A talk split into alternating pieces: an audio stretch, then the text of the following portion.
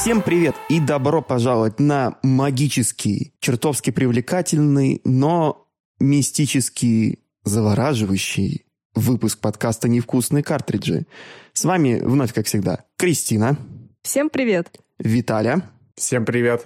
А также Илья. Всем привет. Как вы могли догадаться, наш сегодняшний выпуск посвящен нашей любимой ведьме Баянетте.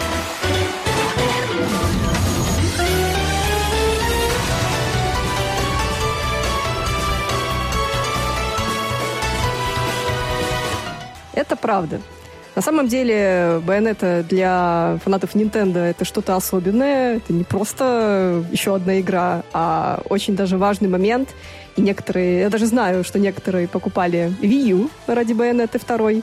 Но об этом мы поговорим чуть позже. А для начала я бы хотела рассказать вам о том, что у нас сейчас э, у невкусных коттеджей в телеграм-канале проходит конкурс, где вы можете выиграть Amiibo Dark Souls, э, Praise the Sun, э, Соляр Асторский, кажется, если я не ошибаюсь. В общем, это достаточно редкая фигурка, и вы можете стать ее обладателем, если пройдете небольшой опрос. Э, опрос направлен на то, чтобы собрать а, у наших слушателей, у наших читателей обратную связь по тому, как вам наша работа, да? А как вам новости, которые мы ведем в Телеграм-канале? Как вам подкасты? Возможно, вы хотите какие-то особенные темы, ретроспективы или гостей услышать в наших выпусках. В общем, опрос небольшой, займет у вас буквально 10-15 минут. Ссылочку мы оставим в описании.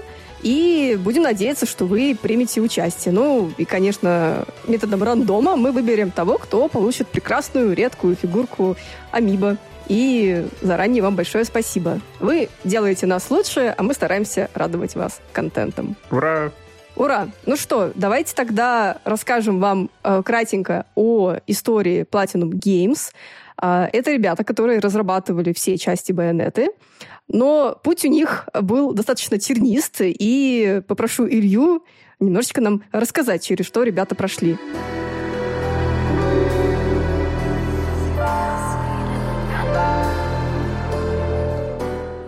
Началось все, конечно же, с одной интересной компании под названием Capcom. Если вы слышали, они создали огромное количество всяких интересных игр, но нас интересуют в первую очередь такие франшизы, как Resident Evil и Devil May Cry. Мы не будем э, говорить о том, что вот как разрабатывались эти две франшизы, просто знайте, что люди, которые плотно занимались двумя этими IP, э, где-то в 2004 году решили, что они хотят больше креативной свободы и Capcom для них создала студию Clover Studio, которая впоследствии выпустила такие культовые игры, как Akami, God Hand и Beautiful Joe.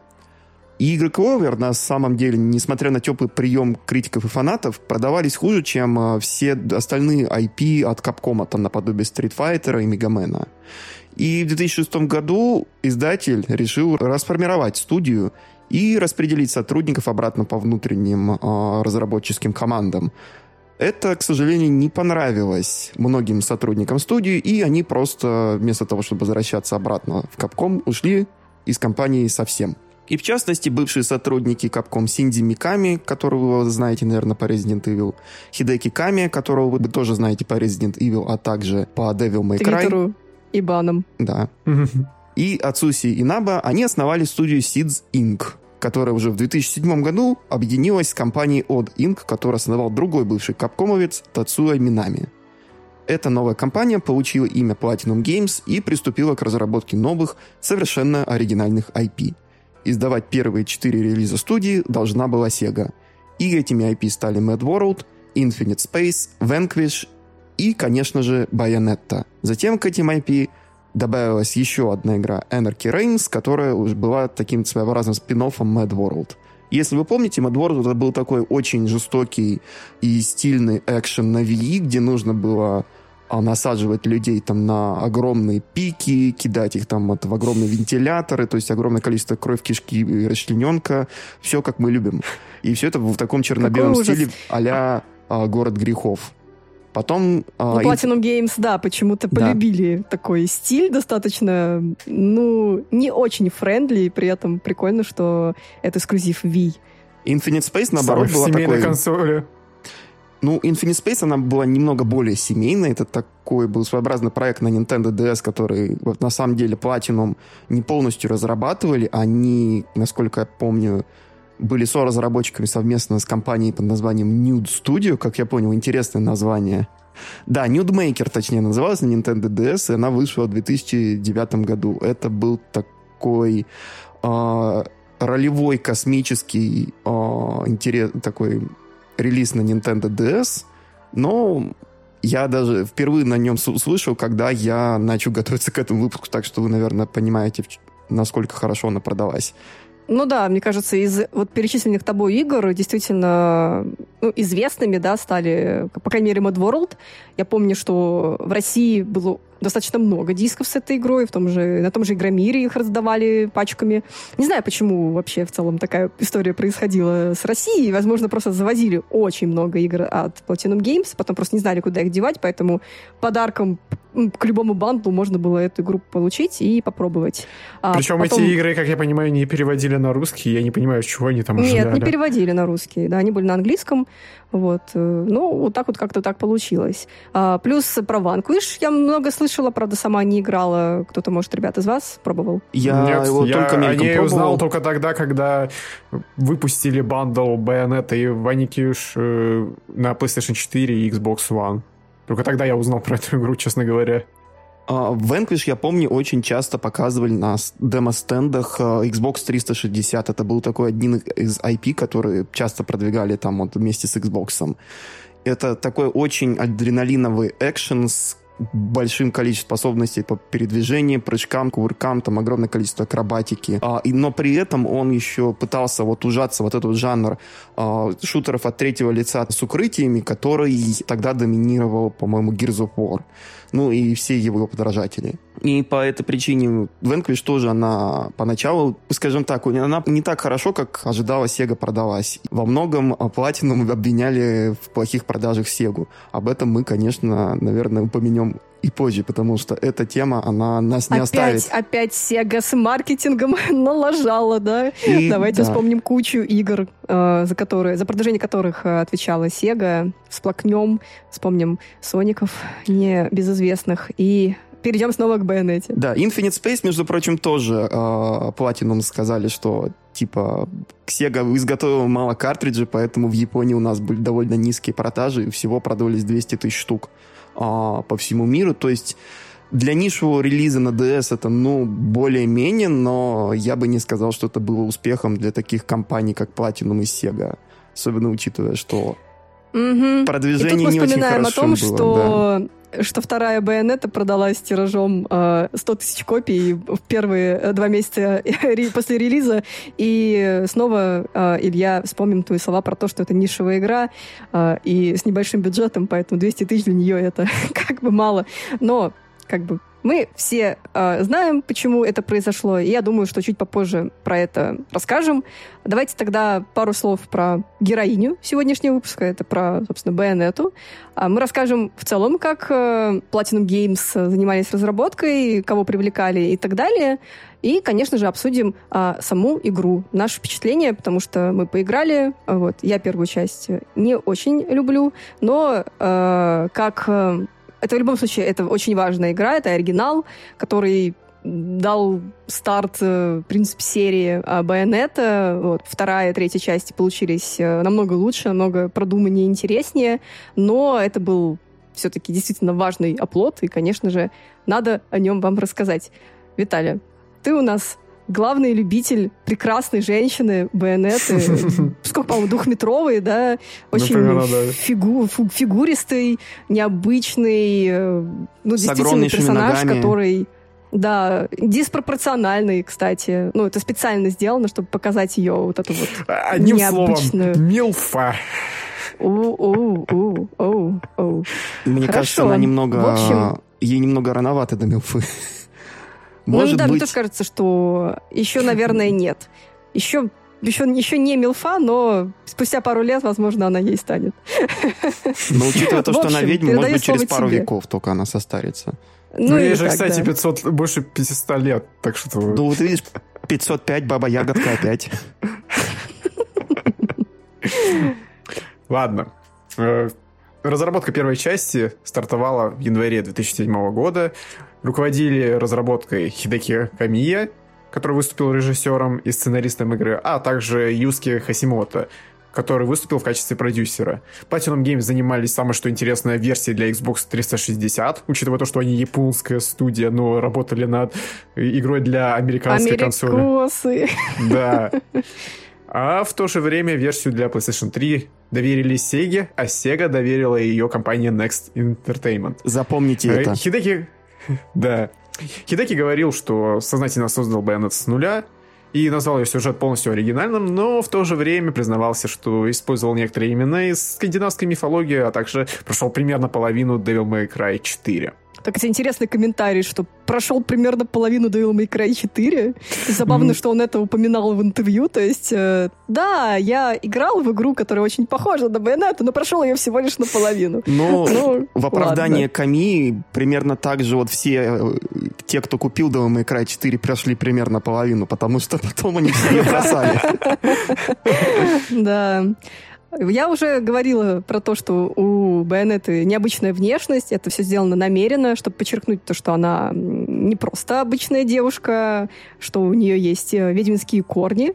И, э, наверное, про, про дизайн стоит поговорить поподробнее. И вот как обстояли дела. Над э, дизайном э, персонажей работала Мари Симадзаки. Она создала персонажей игры модными, но при этом с приглушенными тонами. Ну, в целом про приглушенные тона это можно сказать в целом про игру Байонета. Она вся была вот в то время, игра вышла в 2009 году, и она была в принципе, похожа на тот модный... Мы, помню, даже говорили об этом с ребятами в подкасте, на модный этот серый фильтр вот да. с такими бежевыми приглушенными тонами. Yes абсолютно, да, абсолютно не понимаю, зачем. Killzone но, 2 тоже. Да, но почему-то это было в тот момент модно. И Байонета а, первая была именно такая. Хорошо, что потом все стало намного ярче, потому что в целом мир Байонеты, он ну, он, конечно, не супер кричащий, но при этом достаточно яркий.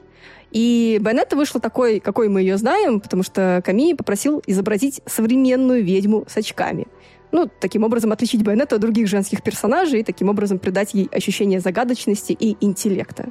Также Байонетта орудовала четырьмя пистолетами, и дизайнер работала над образами больше года но в итоге все вернулось к первоначальному ее концепту, ну, которую мы знаем именно такой, какая она есть. Длинноволосая женщина в черном одеянии с прической в стиле бабетта. Это такой пучок э, сзади, который укладывается в валик и на макушке. Да. Самое Теперь интересное... вы знаете, что такое бабет. Самое, что интересное, вот когда проходили бета-версии Байонеты, там у нее был дизайн все же немножечко другой. Вот, но потом в какой-то момент, да, решили вернуться к первоначальному дизайну, более такому минималистичному, наверное, что ли. Там же, ну, на фоне, например, второй и третьей части там деталей, скажем, не так много, но в то же время все еще стильно. Да, в целом персонажи выглядят очень стильно, и, конечно, помимо Байонеты, которую мы все знаем, есть еще другая прекрасная женщина. Это соперница-подруга по имени Жанна. И, что примечательно, на ее дизайн ушло меньше времени. Ну, потому что, возможно, второстепенный персонаж, концепт вышел идеальным, и поэтому решили остановиться а, на этом варианте который выглядел так. Это короткостриженная женщина в красном одеянии, а, которая носит очки а, на голове, ну, ну прямо над глазами. А также у нее на пистолетах э, добавились шлейфы, чтобы случился motion дизайн, да, пока прекрасная женщина крутится в танце, убивая кучу врагов, э, шлейфы придавали движение, и выглядело это очень красиво. Ну и помимо этого у Жанны достаточно яркий кричащий макияж, э, такой как бы привет, не знаю, макияжу 60-х, вот, такой немножечко перебор, но, опять же, все мы знаем, какие крутые косплеи, в принципе, у Байонеты и у Жанны. И все это выглядит достаточно гармонично. Действительно, как бы здесь нужно сделать акценты на что это все-таки ведьмы, поэтому они должны выделяться. И Жанна при этом полюбилась Камии и команде разработчиков больше, чем Байонета. Вот это вот поворот, да? При этом. Симадзаки больше любят Байонету. Ну, кстати, самое что интересно, то, что э, Жанну придумали для нее дизайн быстро, заключается в том, что в бете у нее идентичный дизайн с релизной версией, как в отличие от Байонета, как я уже mm-hmm. рассказывал. У нее идентичный дизайн. В целом бета-версия, которую сейчас вы можете спокойно найти в интернете, она в целом более-менее схожа с тем, что в релизной версии будет, разве что только там подтянули текстурки, потому что там, если заглядеться, там есть какие-то косяки. Но в целом, да. Э, у них явно все шло по плану, в отличие от следующих игр. Ну и помимо дизайна, а, Конечно, там есть и другие персонажи, но, наверное, просто они не настолько интересны, как Байонетта и Жанна, и дизайны у них не такие кричащие и яркие, ну, потому что все-таки женщины тут а, во главе угла, да, woman power, и не стоит осуждать Камию за это, он делал это специально. И Здесь еще важно отметить, что японец э, был поклонником народной музыки. И э, вот эти вот четыре пистолета, которых мы упоминали, которыми владеет э, Байонетта, были названы в честь старой английской баллады «Ярмарка в Скарборо».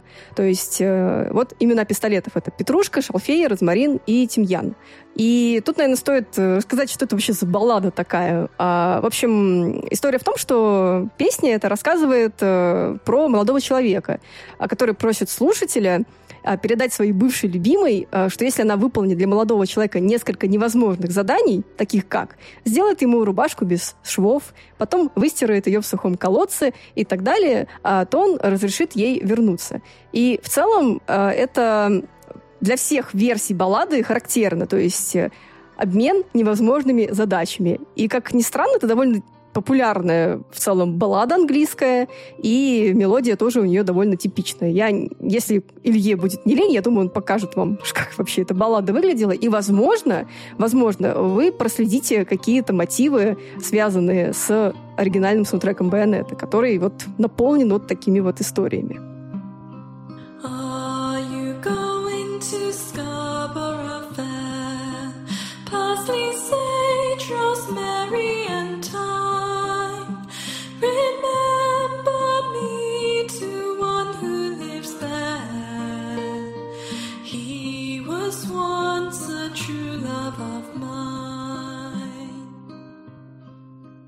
Ну, а в целом, если говорить о музыке в игре, а, в качестве режиссера выступил Хироси Ямагути, который уже работал над Аками. А, благодаря нему музыка в Байонете имела приятный темп и при этом выражала женственность через женские хоры, фортепиано и другие, так сказать, прекрасные инструменты. Хотя в некоторых треках также использовались и чисто оркестровые или народные инструменты.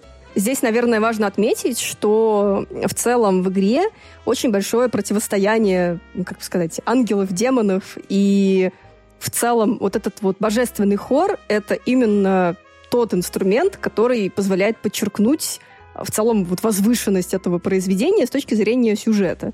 Поэтому вот такие вот инструменты, да, которых только что э, Виталий упомянул, они, наверное, очень подходят здешней атмосфере. Ну, а говоря про противостояние, у нас есть ангелы, против которых выступает Байонетта, и, и, соответственно, для них нужно было придумать какой-нибудь язык.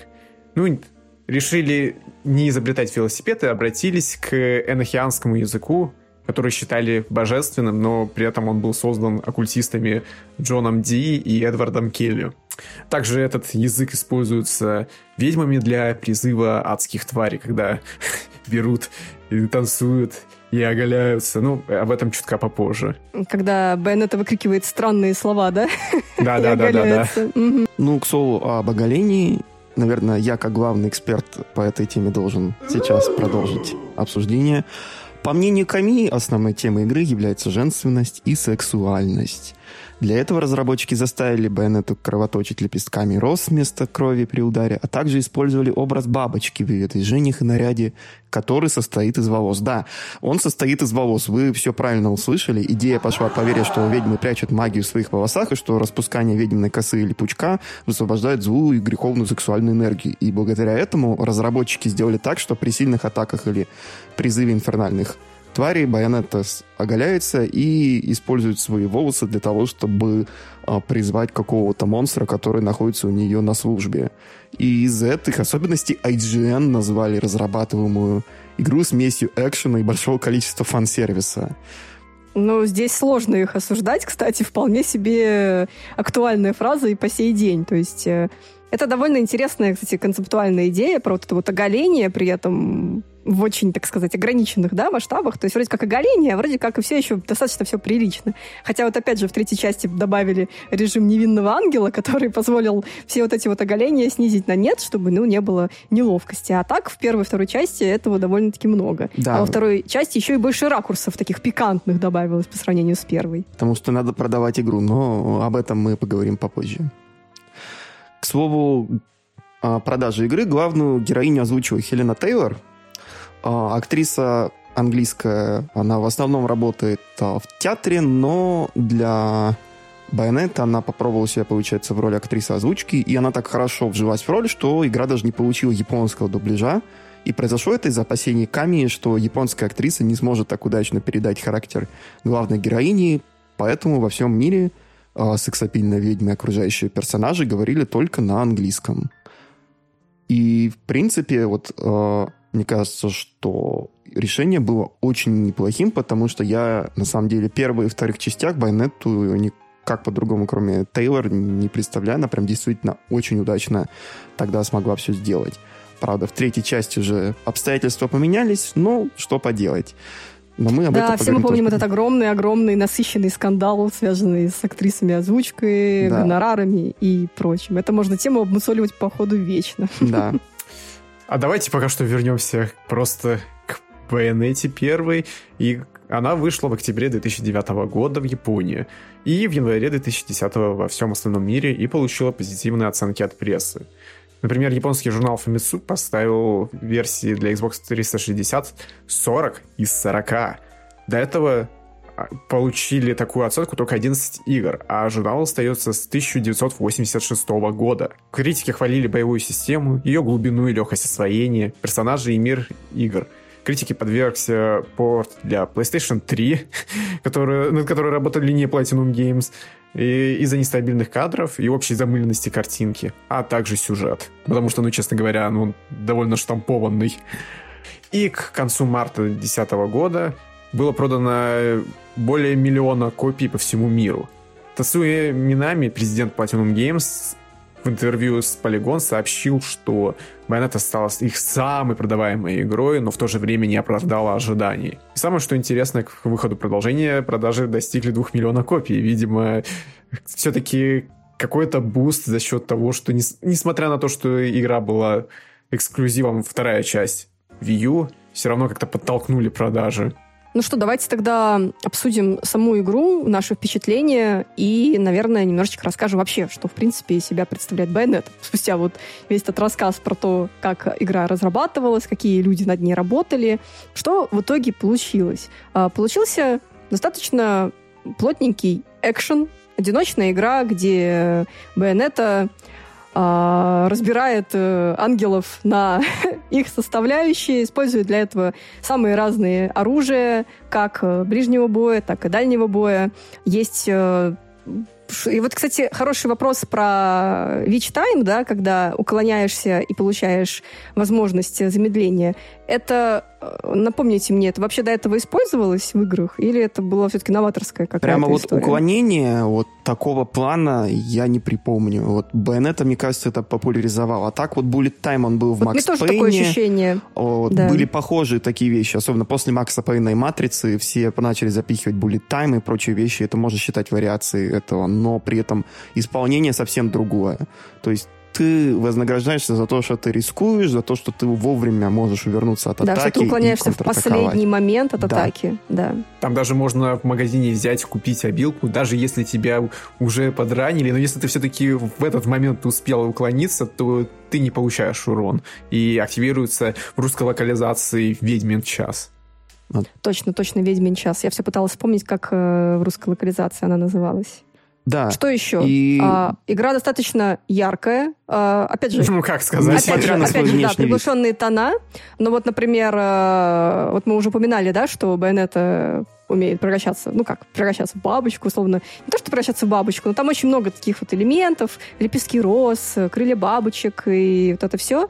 И благодаря этому картинка выглядела, даже несмотря на то, что она приглушенная, достаточно насыщенной а, и разнообразной. То есть э, глаз ваш всегда был к чему-то прикован. И в этом еще очень помогли дизайны ангелов вражеских.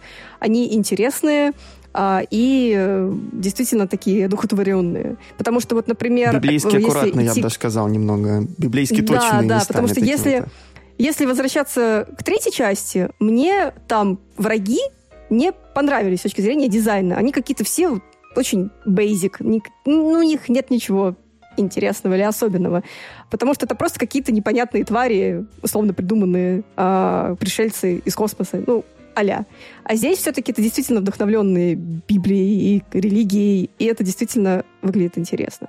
Хотя, наверное, чувство религиозных людей могли бы быть оскорблены, конечно. Ну вот я как верующий, мне, честно говоря, немножечко стрёмно, но с другой стороны я просто накрутил себе то, что, ну, все-таки, честно говоря, настоящий ангел бы, во-первых, выглядит иначе, а во-вторых, не стали бы делать это все. И чисто то, технически там немного не те ангелы и не те демоны, которые встречаются в христианстве.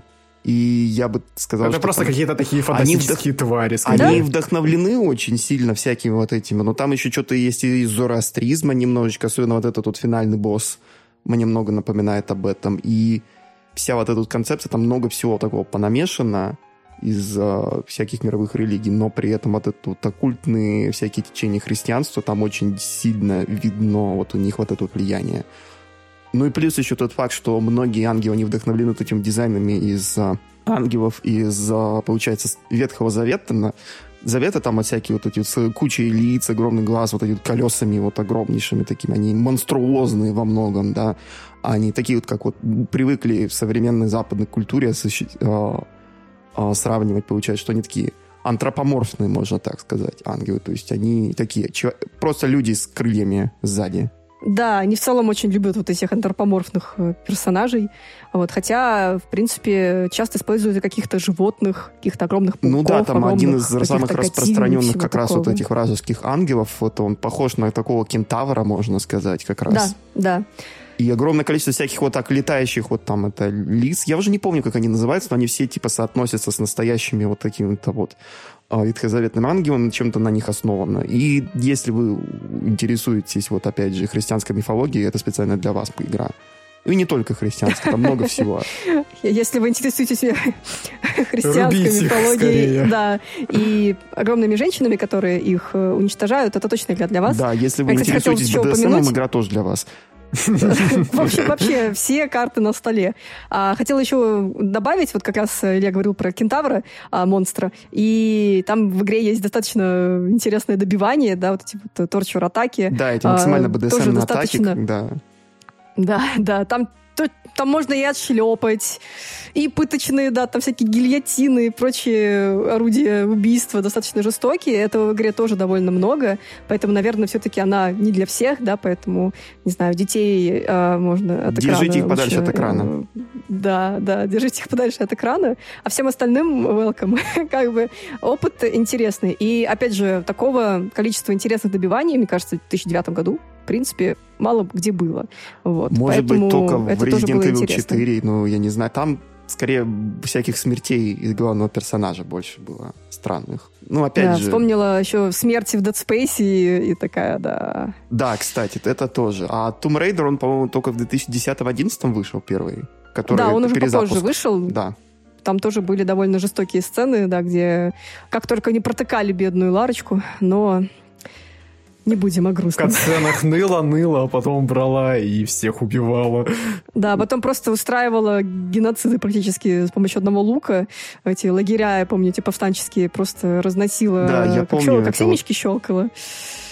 Да. да. Это вот как раз это очень интересная особенность геймдева, что типа сначала написали сюжет, а потом полностью переделали игру. Такая, ну, сюжет сойдет такой. В итоге такая вот фигня. К слову о сюжете. Мне на самом деле понравилось. Это, конечно, то, что в Байонете вот эта вот история. Она, конечно, довольно абсурдная. И ты, если более-менее начитанный, ты прекрасно поймешь, какой там твист у тебя будет в конце с самого начала. Ты можешь вкратце э, рассказать завязку сюжета? А, вкратце. А, папа и мама Байонеты там что-то у них они замутили, и потом маму Байонеты ее что-то преследовали, она была ведьмой, соответственно, а папа был это сторон, на друг, с двух разных сторон, получается, войны между да. ангелами, и, точнее, между бедными еще кем-то. И в итоге... Не, а, Байонет... смотри, там есть два клана. А, «Ведьмы Умбры», mm-hmm. и я не помню, как точно называются, но назовем «Светочи». Свет и тьма, по сути. Но это не значит, что свет это однозначно добро, тьма однозначно это Да, плохо. там на всем и... этом игра и построена как раз. То есть, типа, вроде бы свет, но на самом деле нет. И им нельзя никак контактировать. Вот ведьм, э, вот ведьмы Убры это, очевидно, э, все девушки, а кланы Светочи это все мужчины. И им запрещено было соприкасаться друг с другом. Но в итоге получилось так, что отец Байонеты и мать Байонеты, они сошлись, и в итоге появилась Байонета. В итоге, получается, да, мать Байонета и саму Байонету держали в заперти очень долго. Потом Байонету начали более-менее обучать всему этому делу, мастерству ведьмы, а потом ей доверили один из глазов э, мироздания – второй глаз находился у Светочи как раз-таки. И вот из-за вот этого вот глаза все и началось. В какой-то момент Байонету хоронят на 500 лет, а потом ее достают, и... У нее амнезия. Она не может вспомнить, кто... Да, она не может вспомнить, mm, кто она удобно. такая. Да, такой... И, соответственно, она пытается вспомнить, кто она такая, ее предназначение. Даже вот в песне, которая играет, когда она сражается, говорится об этом. Да, вот та та та та Я поставлю ее на фоне, я не буду напевать. И потом она, получается, встречается с кучей второстепенных персонажей. Там это тут какой-то немного криповатый журналист по имени Лука, который пытается все к ним подкатить максимально неудачно. Нет, сначала Лука такой... Э, ты, ты виновата во всем, во в чем я не буду спойлерить, но ты виновата во всем, ты виновата во всем. Потом, когда дальше сюжет идет, идет, он понимает, что все не так, как он думал, и в итоге, да, он уже проникается этой э, столетней мамочкой, которая выглядит на 30 да, да, да, да, да. И, и потом да. получается у нас, что уже вот находится вот этот человек по имени Энсо, который вот э, такой-то комедийный итальянец у нас каким-то образом появился. И еще какой-то мужик, я забыл, как его звать, который в баре сидит. Родин. Смеш, Родин, да. мужик, да. Да, тоже так, ну, он такой более серьезный. Подший Здравствуйте, ангел. я Родин. Беннет, я тебе принес новые апгрейды, и еще я буду рассказывать тебе интересные сюжетные вещи. И еще налью вещи, тебе коктейльчик. И налью тебе коктейль. И да, он такой... Но помогать тебе я не буду. Разбирайся сама. Хочешь, я чтобы я тебе помог? Заплати. Вот такое. Не, он во второй части ну там докинул эти ее новые пистолеты. То есть он понемножечку помогает, он типа ее союзник, но, соответственно, понимаешь, у него свои есть интересы. Но он не лезет в дела. Да, это твоя то есть битва, твоя, твоя борьба. Девочка, разбирайся сама. И потом... Твоя вот... игра, твоя игра. Извините. Поп... Потом по пути Байонет еще встречает мистическую женщину в красном, которая, которая зовет себя Жанна. Она тоже не помнит, кто она, она пытается с ней постоянно биться. И потом все потихоньку, когда Байонета продолжает биться с демонами, она встречает некую маленькую девочку по имени Цереза. И дальше идет тут куча сюжет, сюжет поворот, поворот, поворот. И спойлеры мы, наверное, не будем пока говорить о них. А мы да, так... не надо. Да, и не будем мы в, в ну, ретроспективе вкратце рассказали. Вкратце рассказали про сюжет. Давайте Потом дальше получается наши... там это финальная битва там с, главарь, э, с главарем а, вот этих вот а, мудрецов сияющих. И потом уже финальный мега-гигабосс, там типа, что зло, которое они пробудили, нужно Байонете самостоятельно остановить. Ну, как... Я вспомнил, я вспомнил. Да. Их зовут Люмины, Люмины. Lumen Sages они называются по-английски. Да. Да, да. Ну, Это, да, кстати, довольно много. Ведьмы Умбра и мудрецы Люмина. Ну, короче, вот, да. Вот такие вот. И все, потом это сюжет заканчивается, и мы потом перекатываем в Bayonetta 2, которая является таким прямым сиквелом, но который, ну, у них там еще начинается вот этот прыжки во времени немножечко, вот, то есть Байонета начинает потихонечку становиться более сумасшедшей, но об этом мы говорим, поговорим чуть попозже. Давайте кратенько поделимся своими впечатлениями от Байонеты первой части. Я могу сказать, что прошла ее а, на Wii когда вышла, получается, первая и вторая части. А, ну, опять же, к, к выходу второй части, естественно, хотелось понять вообще, о чем весь сырбор. И первую часть э, прошла, Честно говоря, мне было сложно в тот момент, когда игра уже вышла, а, точнее, в тот момент, когда вышла вторая часть, первую часть было играть довольно сложно, потому что она ощущалась устаревшей во многих механиках, много, немного раздражающей. И прям могу сказать, что превозмогала, когда играла. А, ну, наверное, еще проблема в том, что я играла на стандартном уровне сложности, не снижала, чтобы было проще, потому что, ну, какой смысл? Прикольно же, когда есть челлендж. Вот. Э, но могу сразу сказать, что вторая часть э, намного лучше ощущалась с точки зрения геймплея. А, все как-то было более плавным, все было более продуманным такое ощущение. Но опять же, это был это была первая часть, игра в каком-то смысле эксперимент, который все-таки, наверное, удался, раз уже три игры вышло и выйдет еще одна впереди. Uh, собственно, кстати, наверное, стоило упомянуть, что весь этот выпуск мы затеяли ради того, что выходит Bayonetta Origins, Cereza and the Lost Demon.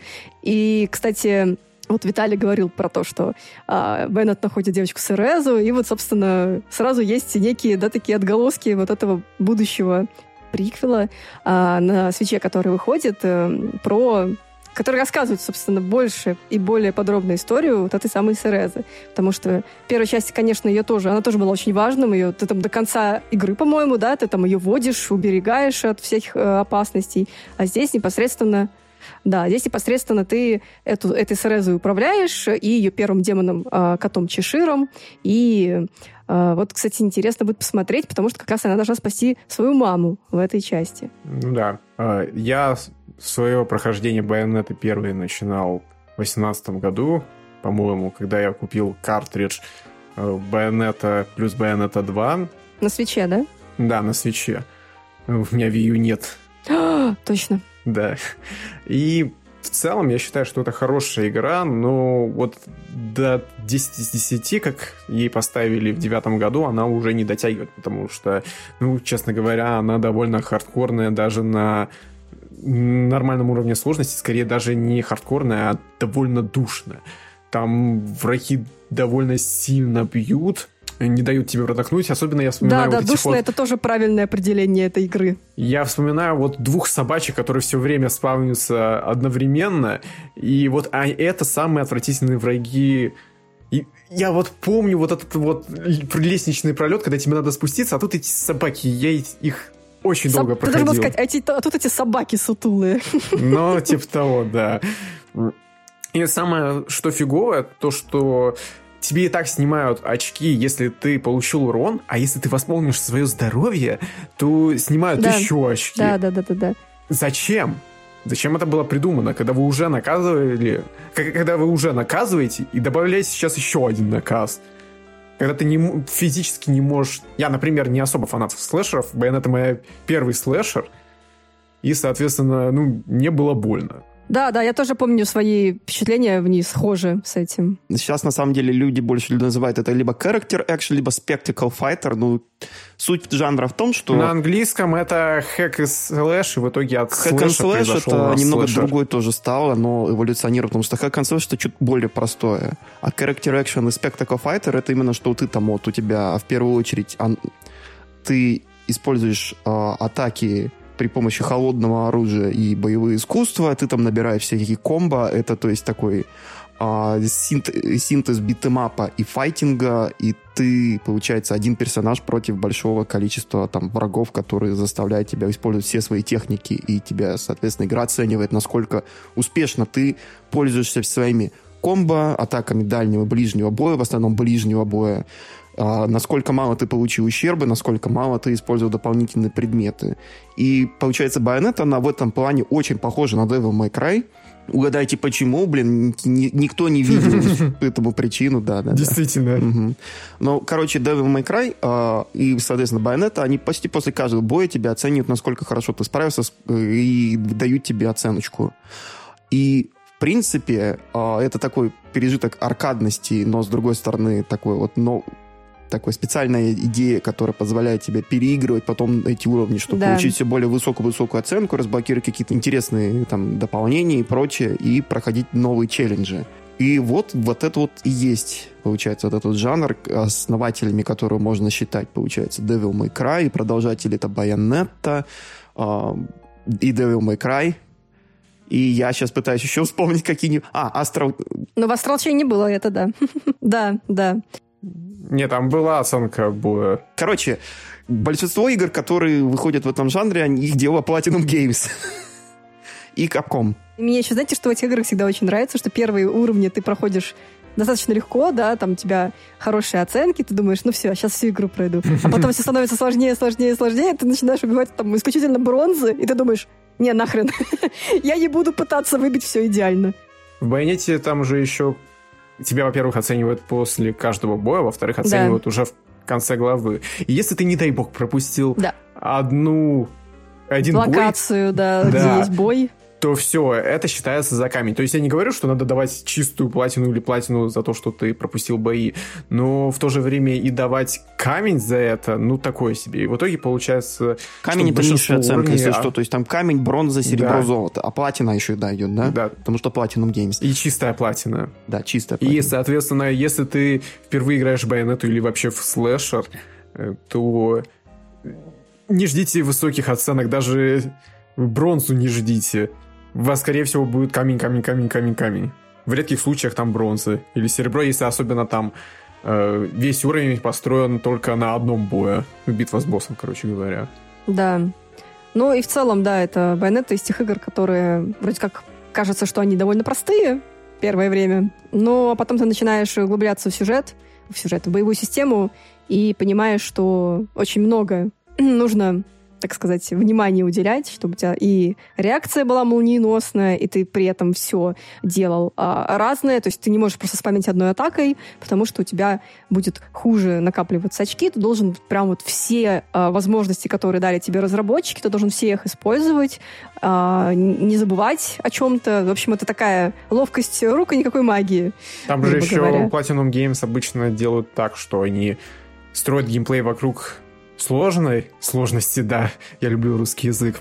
И потом нерфят все под, ну, под нормальный и под легкий уровень сложности. Я ну, что-то не почувствовал, что они что-то понерфили вот для да. средней сложности в первой вот, части. Да, да во-первых, да, это да. чувствуется, и поэтому, когда ты открываешь высокий уровень сложности, ну, сложный, ты, тебе не особо хочется проходить это дело. Максимум ты готов, ну, может быть, в самом начале запустить высокую сложность и все.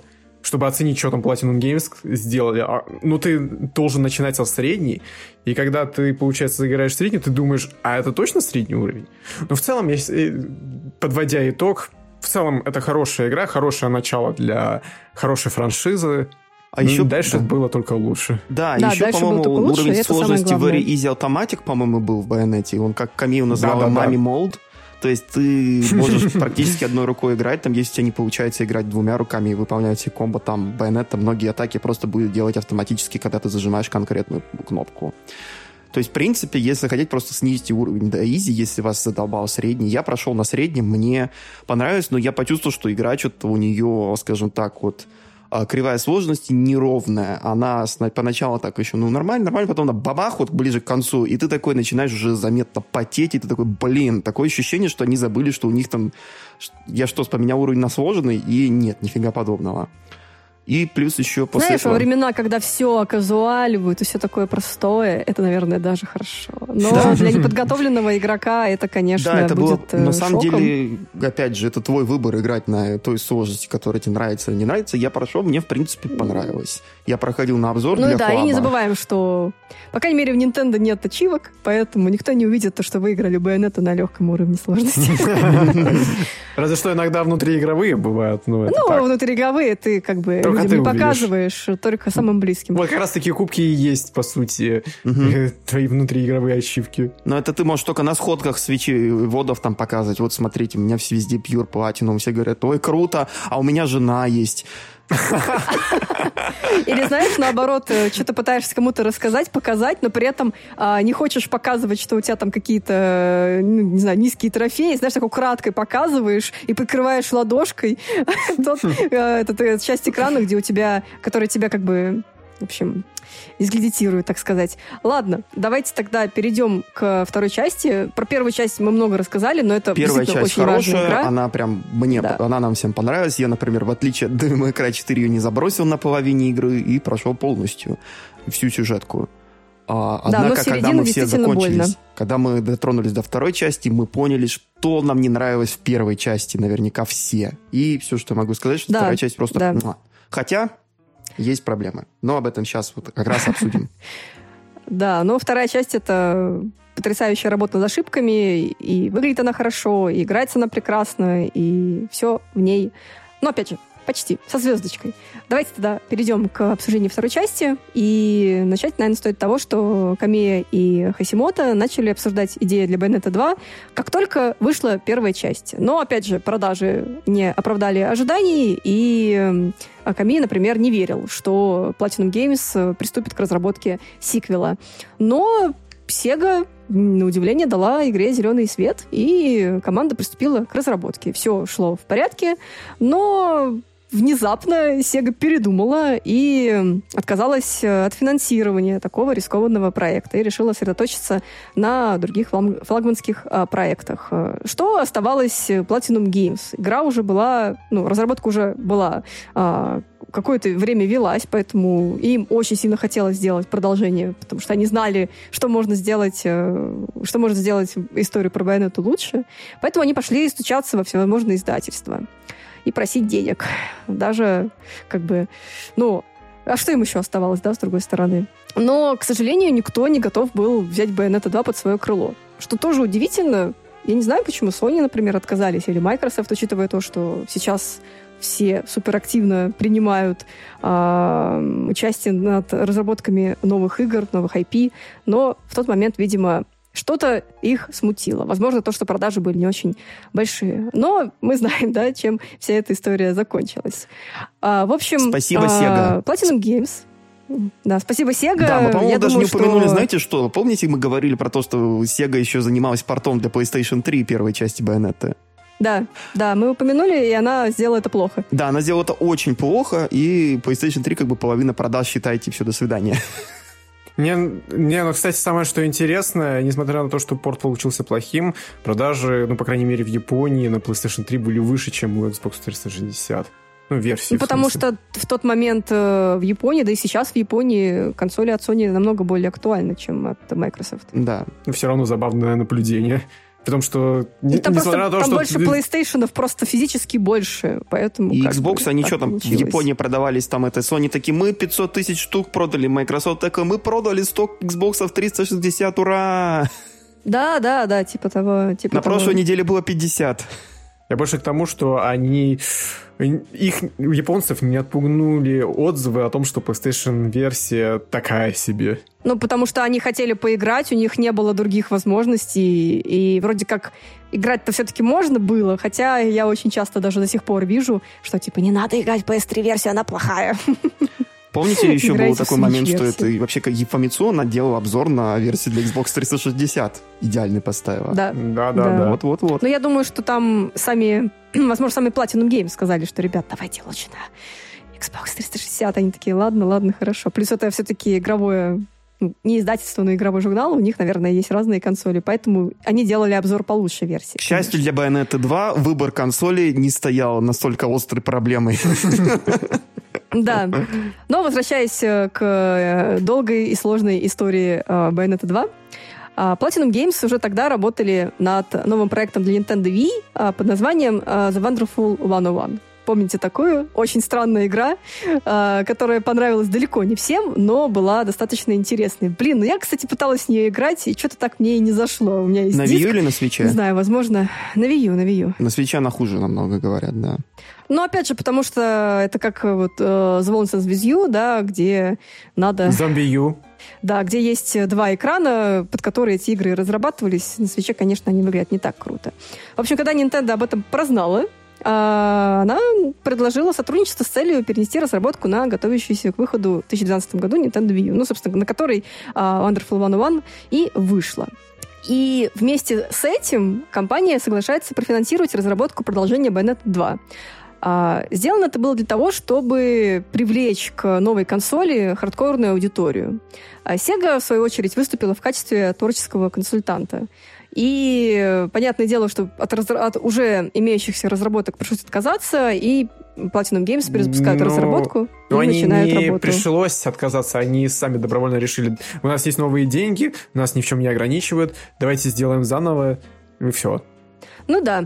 Ну, наверное, тут, кстати, здорово, что The Wonderful 101, спасибо, наверное, ей за это, что она, наверное, ну, дала шанс Платинуму получить финансирование на Bayonetta 2. Таким образом, ну, это связано, получается, все.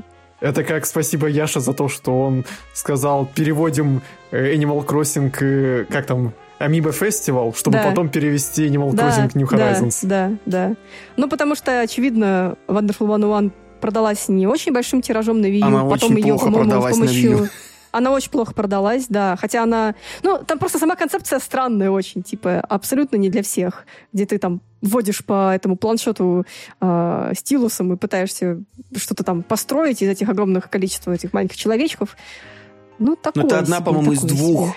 максимум трех игр, которые на Wii U действительно использовала норм... круто геймпад, да, а не да. просто при... припихала его просто, чтобы были фичи для геймпада, как Star Fox Zero.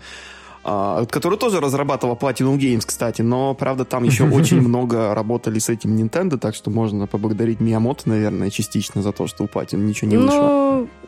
Я могу сказать, что в целом все вот эти вот игры на Wii U, они несут достаточно экспериментальный характер, да, что Star Fox Zero, что Star Fox Guard, которая шла отдельным Экспериментально это такой дипломатичный способ Кристине сказать, что эти игры были абсолютно говенными, и, пожалуйста, не играйте в них. Ну нет, не настолько, конечно, радикально. Просто э, надо понимать, что не все эксперименты э, могут быть успешными. Вот. Но они все еще не, ну, как бы, ну, как бы Platinum проработали какие-то идеи, какие-то, наверное, возможности на этих играх. И это позволило им сделать другие игры крутыми, да, в том числе, собственно, и Bayonetta 2. Ну, давайте вернемся к разработке Bayonetta 2.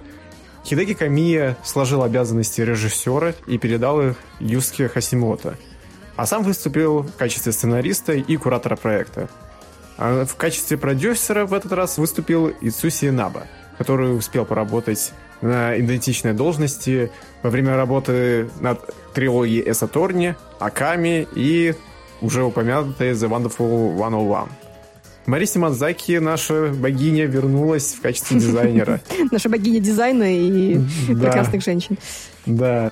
И исполнительным продюсером со стороны Nintendo выступил ныне покойный Сатору Ивата, царствие ему небесное. Но компания никак не вмешивалась в разработку игры, э, лишь могла там дать парочку советов. Так, например, один из работников, который утверждал э, альтернативные костюмы для Байонетты, которые вдохновлялись персонажами Большой Н, типа Самус или Принцесса Линк. Пич. Да, принцесса Пич. Я, кстати, в этом костюме, когда перепроходил игру, играл. А, и самое что интересно, вот по поводу костюма Линка, этот работник предложил добавить вырез. Хотя первоначально грудь была закрыта. Можно я скажу, что все эти альтернативные костюмы абсолютно ужасные? Спасибо. Они выглядят, знаешь, это, короче, Но... ты заказываешь там в магазине, типа там это, как это, карнавал или как они называются сейчас там, да, этот мага... да, костюм да, такого, да, да. типа сексуальный линк, сексуальная горничная. Ожидание секс... реальности. Да, вот примерно так. А по-моему, они есть, типа или, знаешь, или костюмы. плохие фанарты какие-то. Так что можно сказать, что это творческий замысел сотрудников Nintendo и Platinum Games, а я могу сказать, что это может быть не творческий замысел, а предумышленное преступление против костюмного дизайна. Да, я просто еще вспоминаю, помните такой Sonic Lost World и DLC в виде тоже Линка? Там Nintendo тоже предложили сделать Сонику вырез на костюме Линка.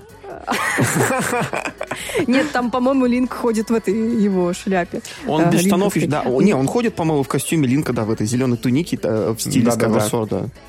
Да, по-моему, да. Ну, в общем, вот эти вот все вот эти вот все типа э, дополнения и предложения от Nintendo вот не настолько вот кажутся лишними, насколько не, вообще ну, возможно. На самом Я деле, понимаю, смотри. что они пытаются что-то добавить новое, но... Но смотри, Мне кажется, же... было лучше сделать просто альтернативные костюмы для байонета, которые выглядели бы органично, сексуально и классно. А в итоге они выглядят реально как будто бы, не знаю, парад какой-то клоунов. Но смотри, ну, первая вообще, часть, вообще... у нее были отсылки к Сеге, то есть там э, на Space Harrier были и, по-моему, на что-то еще. А, на этот, на Супер uh, Hang по-моему, вот эту, который аркада на мо- мотоциклетная.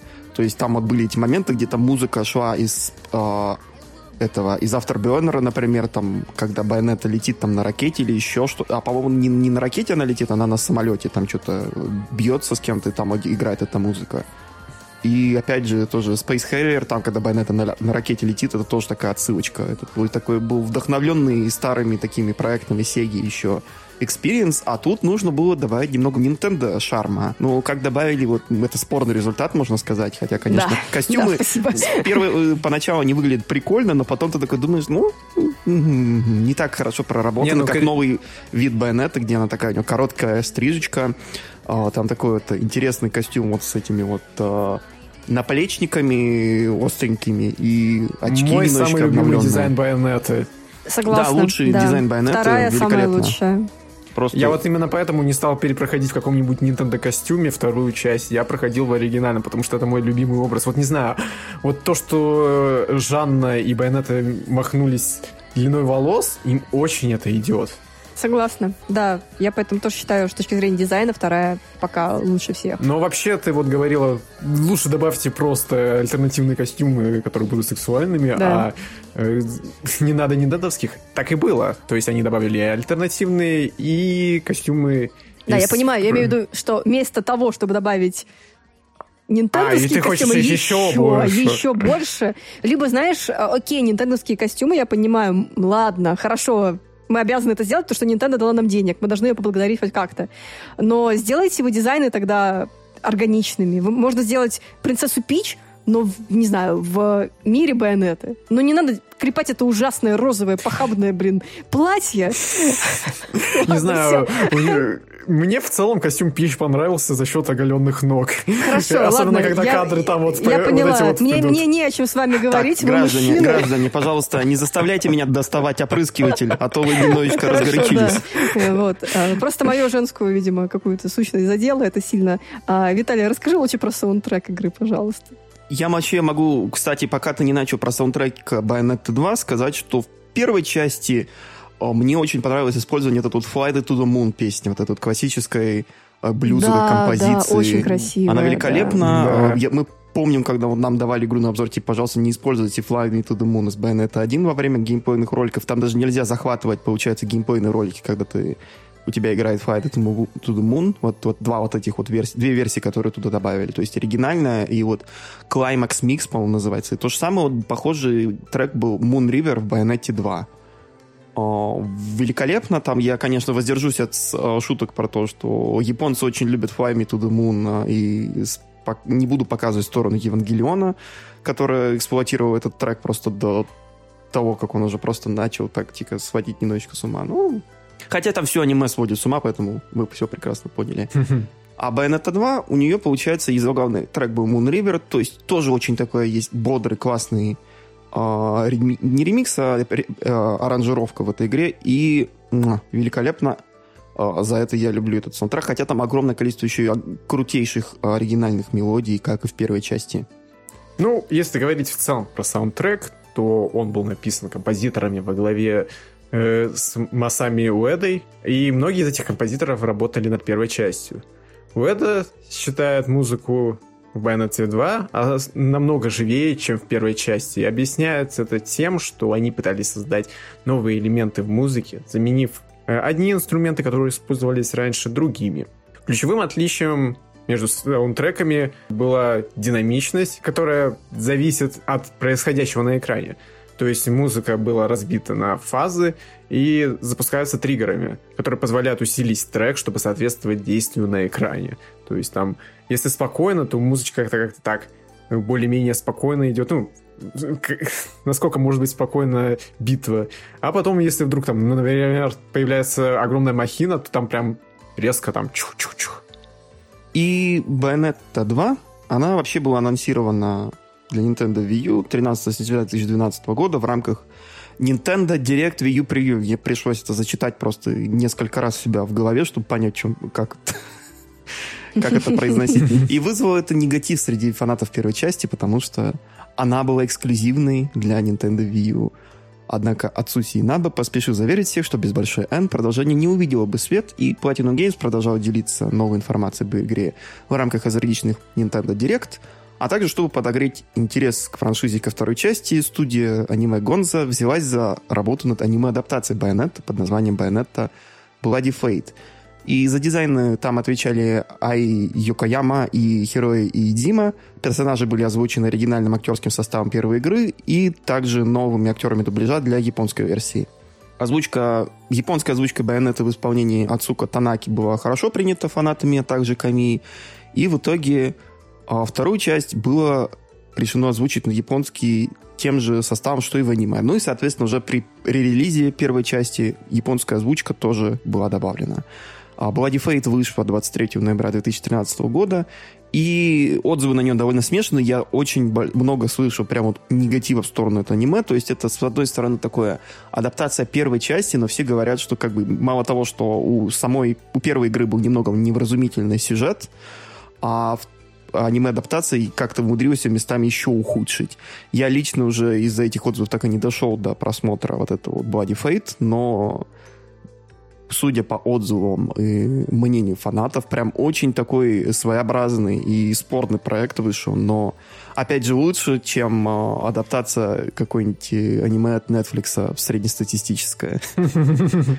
Да, все лучше, чем адаптация от Netflix. Ну, кстати, вот эта Гонза студия, она рисовала Trinity Blood. Я не знаю, кто любит аниме и кто давно в этом, наверняка знает, потому что я Trinity Blood любила, и, в принципе, вот стиль очень похож на Trinity Бладовский. Прям видны вот эти вот э, акценты, да, и какие-то стилистические решения. Ну, по крайней мере, с точки зрения визуала выглядит э, хорошо достаточно.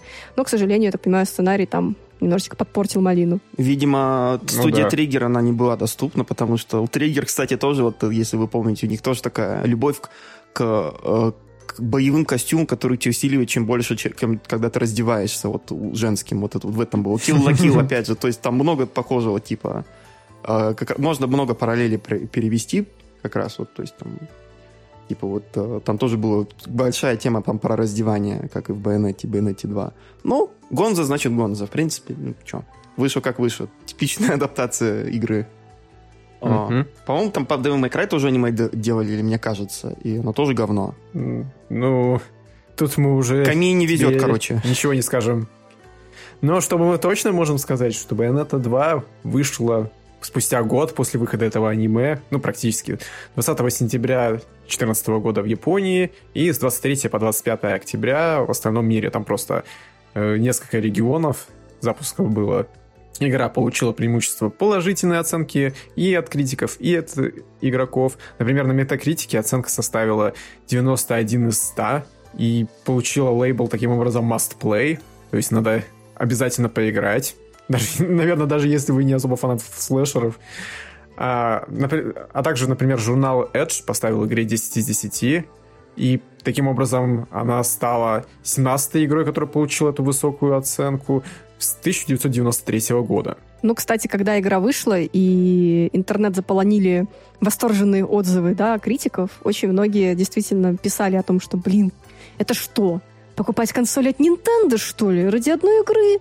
Хм. Особенно те, кто кому понравилась первая часть, такая, какая она есть.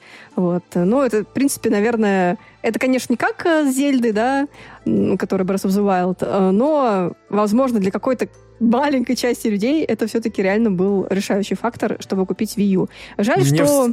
Да. Мне вспоминается один ролик, где был такой скетч.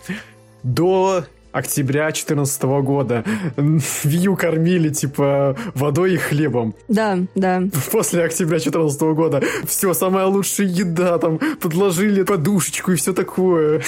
Увлажняли, короче говоря. Ну, даже, даже, наверное, вот имея это в виду, все еще если ты любишь Байонету, тебе, наверное, ну и не очень сильно любишь франшизу Nintendo, какие-то там Марио, Зельду и прочее, наверное, все-таки тебе будет особо не во что играть на Wii U, поэтому, в отличие от Switch, да, то есть Switch в этом плане намного более разносторонняя консоль, которая реально, типа, игры могут быть для всех. А Wii U все-таки так оказалось, наверное, больше нишевой консолью для фанатов. А, что еще важно? что Bayonetta, как я и говорила в самом начале, а, достаточно важный, важный тайтл для а, русского, да, российского игрового сообщества. И подтверждение этому стало то, что в России запуск Bayonetta 2 состоялся на отдельном мероприятии 23 октября в 7 часов вечера в магазине «Республика». Спасибо, А тогда Nintendo Россия в целом довольно часто делала мероприятия в магазине «Республика». У них была партнерка, например, можно вспомнить, что в «Республике» были корнеры специальные, мир Nintendo, где можно было купить игры, амибо, аксессуары. А самое приятное, что можно было потратить бонусы Сберспасибо в республике. Поэтому очень многие покупали довольно выгодно игры а, в сети этих магазинов.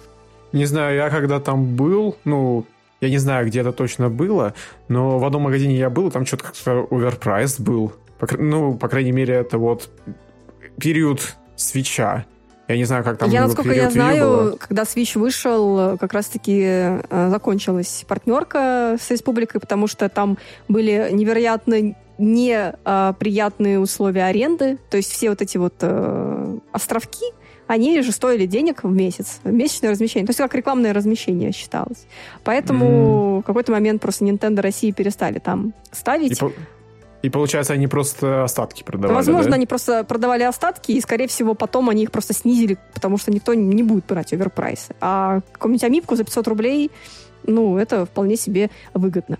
А, возвращаясь к лончу, да, именно такое название получило мероприятие со стартом продаж Bayonetta 2.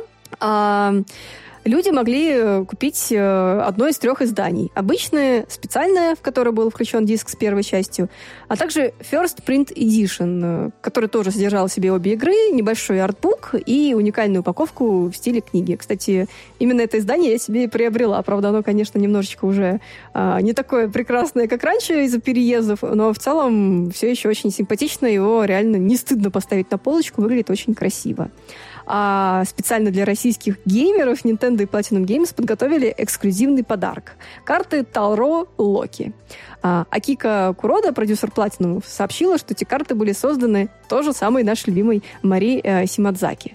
Я, честно говоря, на этом лонче не была, потому что в тот момент еще жила в Петербурге, и, честно говоря, ехать на лонч Байонетта мне как бы казалось, что это лишнее, потому что я в тот момент еще не понимала вообще, зачем и почему. А, но есть фотографии с лонча э, на официальных страницах э, Nintendo Россия. А, в принципе, народу пришло ну, не то чтобы сильно много, но, с другой стороны, кто, наверное, ожидал другого. Все-таки игра все еще довольно нишевая. Но зато можно оценить аудиторию прекрасных мужчин за 30, которые пришли купить вторую часть а, Сейчас уже за 40 им. Сейчас уже за 40, да. Так что, а, да, аудитория понятна, и, в принципе, понятно, кто вообще в целом увлекается Nintendo в России.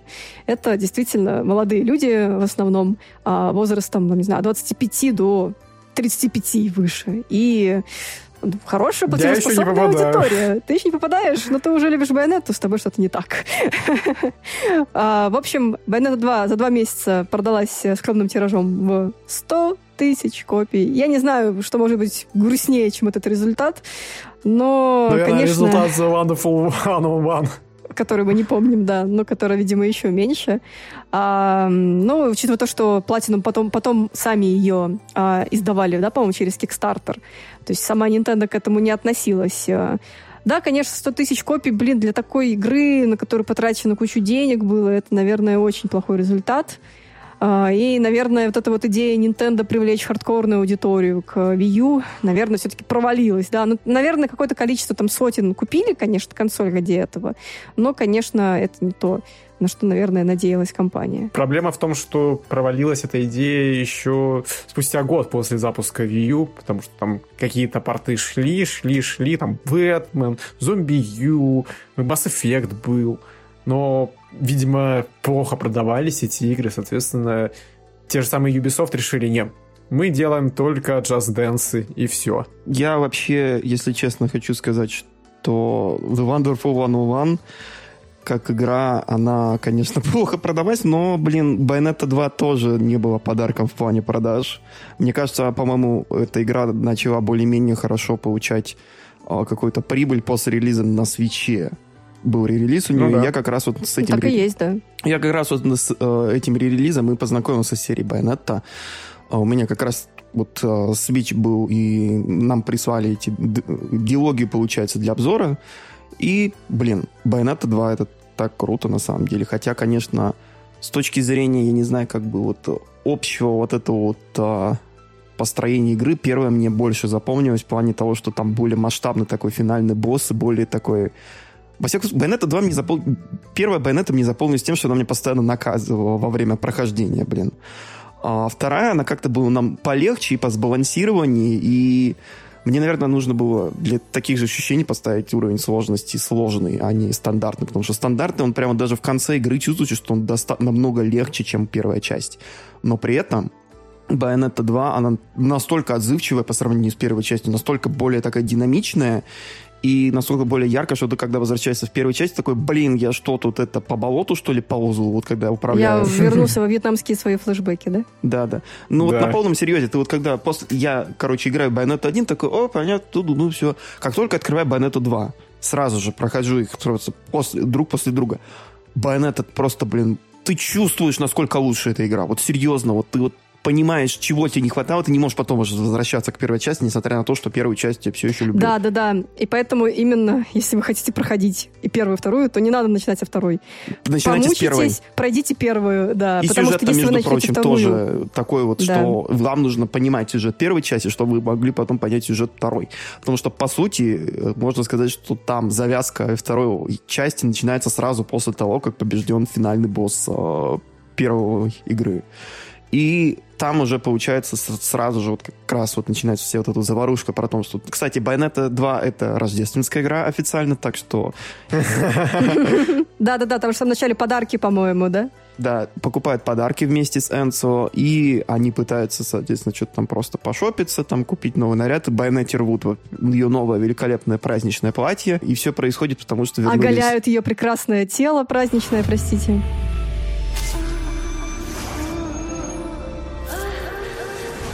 Да, мы...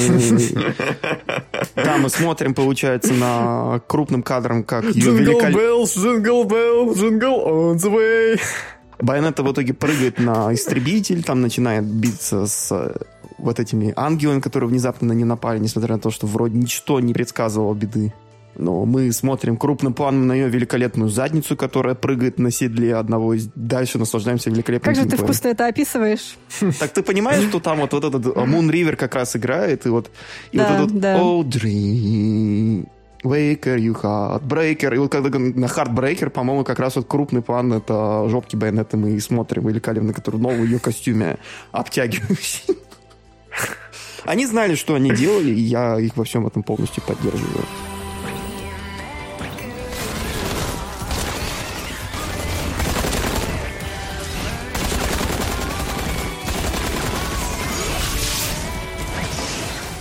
Десять из десяти, короче. Десять из десяти за жопу байонеты. О, не только за это, там Байонета сама за вся великолепная и, и, и, и, и. Я пойду достану опрыскиватель, а то я что-то тоже начал гореть. За прекрасный визуал, за прекрасный внешний вид игры, э, очень классный э, боевку, классную боевку. То да, есть, мы э, играем в Байонету ради геймплея. Ну, я да. Ну, в смысле, не, на самом ну, деле окей, я тоже. Ты посмотришь, что... на, ты посмотришь на прекрасную байонету, да, поиграешь в нее там 15 минут, если бы игра была плохая, ты бы на этом и закончил, понимаешь? А так тебе интересно, что будет дальше, потому что... Тебе интересно что? абсолютно все, все, что происходит у тебя на картинке. Господи, я сейчас пошутила мерзко, но не буду, но... Давай шути. Я, я уже представил эту шутку, не надо ничего говорить, я тоже пытаюсь удержаться, хорошо, чтобы не пошутить. Хорошо, в общем, я даже не знаю, что сказать еще про вторую часть, кроме того, что да, в нее надо играть. И на свече она, играть, да, по-моему, по-моему, в 60 кадрах, да, Виталий? Да, Почти, да, да. ну, Поэтому... она там... Не, она вот где-то местами там в каких-то совсем перегруженных сценах она там 55, 53, вот так вот вроде бы. Но практически Ну, это лучше, чем 60. на Wii U было. На Wii U там до 40 падало. А на свече она просто Ну, я играл на Wii U именно, у меня, кстати, проблем не было особо. Ну, оно просто незаметно. Да, да, Просто да. понимаешь, э, ощущение падения с 60 до 30, оно ощущается сильнее, чем между там 40 и 60. А ну, там Или как на PlayStation меньше. 3, когда там первая часть напада до 20 с чем-то вроде бы местами, да? Точно такая фигня была. Ну, тут да. Вот на Wii U и на Switch прям очень, прям мое почтение. Особенно учитывая то, что на Wii U нужно было еще и геймпад от- отображать, там какие-то всякие интерфейсы и прочую фигню. Кстати, насчет геймпада. В переиздании Байонеты и, получается, в Байонете 2 добавили возможность играть на сенсорном экране. То есть ты тыкал во врага, и Байонета автоматически начинала его бить. Режим однорукой игры, да. То есть можно было играть, получается... Да. По той или иной причине, если Одной вам нужна... тыкаешь, а другой... Я не хотел это говорить, ты это сказал. Я достаю свой опрыскиватель, все, Виталий, тебе нужно срочно успокаивать. Вы заметили, Давай, что у нас давай. подкаст про Байонетту, да? Да, мне кажется, уже час с чем-то мы уже Час двадцать этим уже. занимаемся, и люди заметили, да. Вообще, э, да, Bayonetta 2 намного лучше. И самое, что лучше, это она полокальнее будет. Мне вот нравится за счет этого вторая часть. А, Я играл на хардкоре, когда я перепроходил. И в целом, да, даже на хардкоре она легче, чем средние уровни сложности в Байонете первой. Но в целом все равно оно какой-то челлендж тебе достает. Например, вот эти вот кентавры, например, я вообще не помню, чтобы в первой части, например, они били копытами своими задними, а тут они бьют, и я не уверен, это либо от того, что это вторая часть, либо то, что это хард, хард-режим.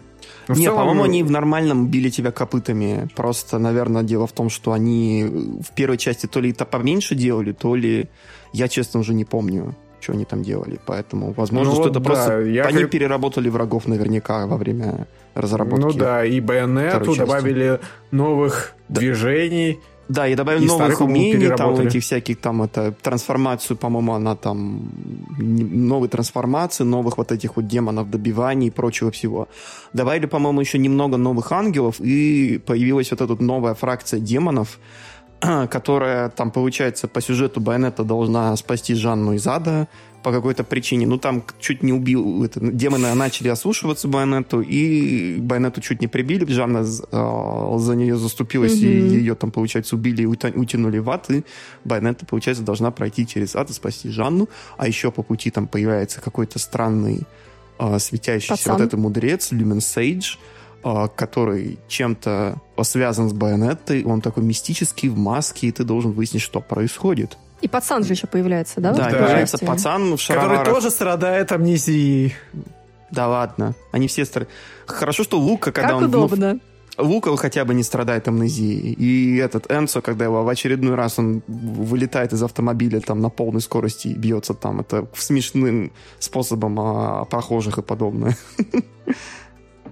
А, ну и Ронин еще возвращается, как проис- обычно. Он там вначале доставляет Да-да-да. Байонетте новые пистолеты. Is Blue, по-моему, они называются. Да. То есть голубенькие такие. отсылка к французской песне. Блин, как же в русской версии, как там правильно? Любовь что-то там нехороша, типа того. Да, любовь, любовь печальна. Да. Любовь печальна, вот. Французского. Ну да, вы заметили, наверное, вот эту тематику, получается, второй части. И, опять же, там, кстати, и вообще вся вот Байонет, э, дизайн Байонета, он меньше начал уклоняться в красные, он теперь там использовал в основном в качестве акцентов голубые цвета и оттенки. То есть пистолеты голубые, потом специальные эффекты у Байонета тоже, они такие э, синими и голубыми оттенками подсвечивают ее. Опять же, когда она там, у нее появляются вот эти вот бабочкины крылья, они вроде бы тоже такими с голубыми акцентами, и очки тоже у нее, голуб- по-моему, с каким-то голубым таким вот э, оформлением. И опять же, по-моему, вот этот па- пацаненок тоже, он э, одет там из золоты с голубым, у него там вот эти вот одежда, и логотип тоже, соответственно, голубой. То есть вот такой вот у них Ну, в целом, давайте вкратце. Bayonetta Игра 2 шедевр. круто. Может быть, финальный босс не такой масштабный, как в Bayonetta 1, но, опять же, Bayonetta 1 переплюнуть трудно. А в этом плане просто, просто у них гигантомания под конец игры была. Иначе да, был бы да, но полный это абсурд. японцы в целом любят гигантомании такие в финальных э, частях своих игр. Вот. Не знаю, как я уже сказал, мне больше нравится то, что локально все это было сделано. И вот как раз-таки... Блин, не хочу спойлерить, поэтому просто скажу, что там есть один момент, из-за который мне вот... э, То, что не было такого эпика, как в первой части. Там эпик будет, но немного в другом масштабе. И мне он больше нравится, чем в первой. Но в целом, я считаю, что игра шедевр. Да, и еще, по-моему, в Bayonetta 2 добавили... плей, как говорится. В Bayonetta 2 еще добавили такой мультиплеерный кооперативный режим, где вы вместе, получается, с другом да. а, выполняете челленджи всякие. То есть это не полноценное кооперативное прохождение кампании, а вы просто там, у вас набор, получается, таких специальных уровней, там, а, которые можно проходить а, вдвоем. То есть такой интересный, скажем так, сайт-квест для тех, кто хочет полностью поиграть, но не обязательный, я бы сказал так. Ну, Bayonetta 2, она... Ну, надо же было что-то придумать э, для второй части все-таки, чтобы можно было поиграть по мультиплееру, потому что, опять же, тогда Nintendo старалась что-то такое придумать, чтобы, опять же, увеличить какое-то количество людей, которые играют э, по сети. Да, и локально, по-моему, это еще... По-моему, это локальный режим был, я не помню уже. Локальный был, по-моему, один О. играет на планшете, другой играет на телевизоре. Да, да, да, вот помню, такое тоже было. Я не помню, по интернету ли работал ли этот режим или нет, вот этот работал, кооператив. Работал, Да, работал, значит. Работал. Работал сто процентов, потому что я как раз-таки, ну, играла же в нее на Wii U угу. и на старте, и пробовала, да, мы даже поиграли с кем-то по сети. Прикольно, но так, ненадолго. В общем, Bayonetta 2 нам очень нравится, мы всем вам ее рекомендуем попробуйте, я не знаю, если вам не зайдет Bayonetta 1, просто поставьте уровень на низкий, а потом уже играйте на стандарте или на сложном в Bayonetta 2. Получите огромную массу да. удовольствия. Так что вот, вперед. А, диалогия сейчас доступна на свече. А, если хотите, можете первую часть на другой платформе купить, она тоже везде доступна, но мы рекомендуем, наверное, все-таки просто взять Switch и купить обе там части и пройти, они великолепно выглядят и играются а, на Nintendo Switch. И, в общем, Давайте Игра плохо перейдем. продалась на Wii U, потом все-таки, когда уже выходил Switch... А потом мы все обсудим. А пока да, что... Да, да. А пока что перейдем к тому, что было с третьей частью. Потому что после выхода второй Камия выразил надежду, ну, точно так же, как и в случае со второй частью, что они смогут поработать над продолжением. Несмотря на то, что продажи были скромные 100 тысяч копий за два месяца. И вряд ли они сильно увеличились потом. Но самое что интересно, в июне 2015 года, когда Хидеки спросили о новой прическе у Жанны, он ответил, э, ответ будет дан в Байонете 3. Но после этого наступило затишье, ни слуху, ни духу, пока в 2017 году, в конце этого года, на The Game Awards Nintendo и Platinum Games не представили трейлеры Bayonetta 3 и диалоги Bayonetta для Nintendo Switch. Да, как раз после да, отмены были... Skillbound на Xbox One, как раз в 2017 году. Совпадение? Не думаю. Опять поплачу про Scalebound и отмену, потому что очень ждала эту игру, но... Спасибо, Фил. Но нет. Ну, кстати, я до сих пор вижу какие-то новости в стиле, что может вернуться к разработке Scalebound и так далее. Хотя, опять же, очень многие идеи из Skillbound перекочевали в Bayonetta 3. М? М? И в другие игры Platinum, в общем, да. И там еще между второй да, и третьей частью Платина, на, Платину они занимались много всякой фигней, грубо говоря. С одной стороны, делали кучу игр по лицензии, там черепашки-ниндзя были, помните, отвратительные. Была такая средней руки Кора? еще. А, Кора, да. Кора была более-менее... А, они еще делали Metal Gear Rising, после, между первой и второй частью, насколько я помню, тоже всем понравилось. Все такие, ой, хотим переиздание Battle Gear Rising, и, и оно так и не выходит. Да. Спасибо Канами. И получается, еще в это время э, они помог... совместно с э, Скворами делали э, Нир Автомата, тоже великолепная игра, пожалуйста, поиграйте в нее, она просто шикарна. Трансформеров они даже успели сделать, тоже такие. Это все были такие, вот эти вот, э, они вместе такие с Activision игры, сделали игры по лицензии. Денег. Да. Они сделали да, Кору, она была, ну, денег. ну, средненько они сделали неплохих трансформеров, ну, средние и средние неплохие, и они сделали довольно плохих э, черепашек, насколько я помню, вот такие три игры. Потом они пошли делать ну, скейбаут, да, кстати, вот закрыли, что и интересно, все. да, что интересно, многие вот эти вот игры, которые были анонсированы по лицензии, и было сказано, что разработка занимается Platinum Games, а, у игрового сообщества всегда очень сильные были высокие надежды, да, потому что, ну, Bayonetta, да, там, прочие старенькие игры, ну, там, тот же самый Vanquish, да, а, тот же Metal Gear Rising, а, ну, как-то, не знаю, как будто вселили надежду, все игры Platinum дальнейшие будут хорошие, но не всегда так выходит, скорее всего, над этими играми работали какие-то подкоманды внутри общей компании, поэтому не всегда получалось э, делать прям хорошо. А вот, ну, сами, сами понимаете, как бы распределение э, сил не всегда может повлиять э, положительно на результат, поэтому, да, игры получились все достаточно средненькими.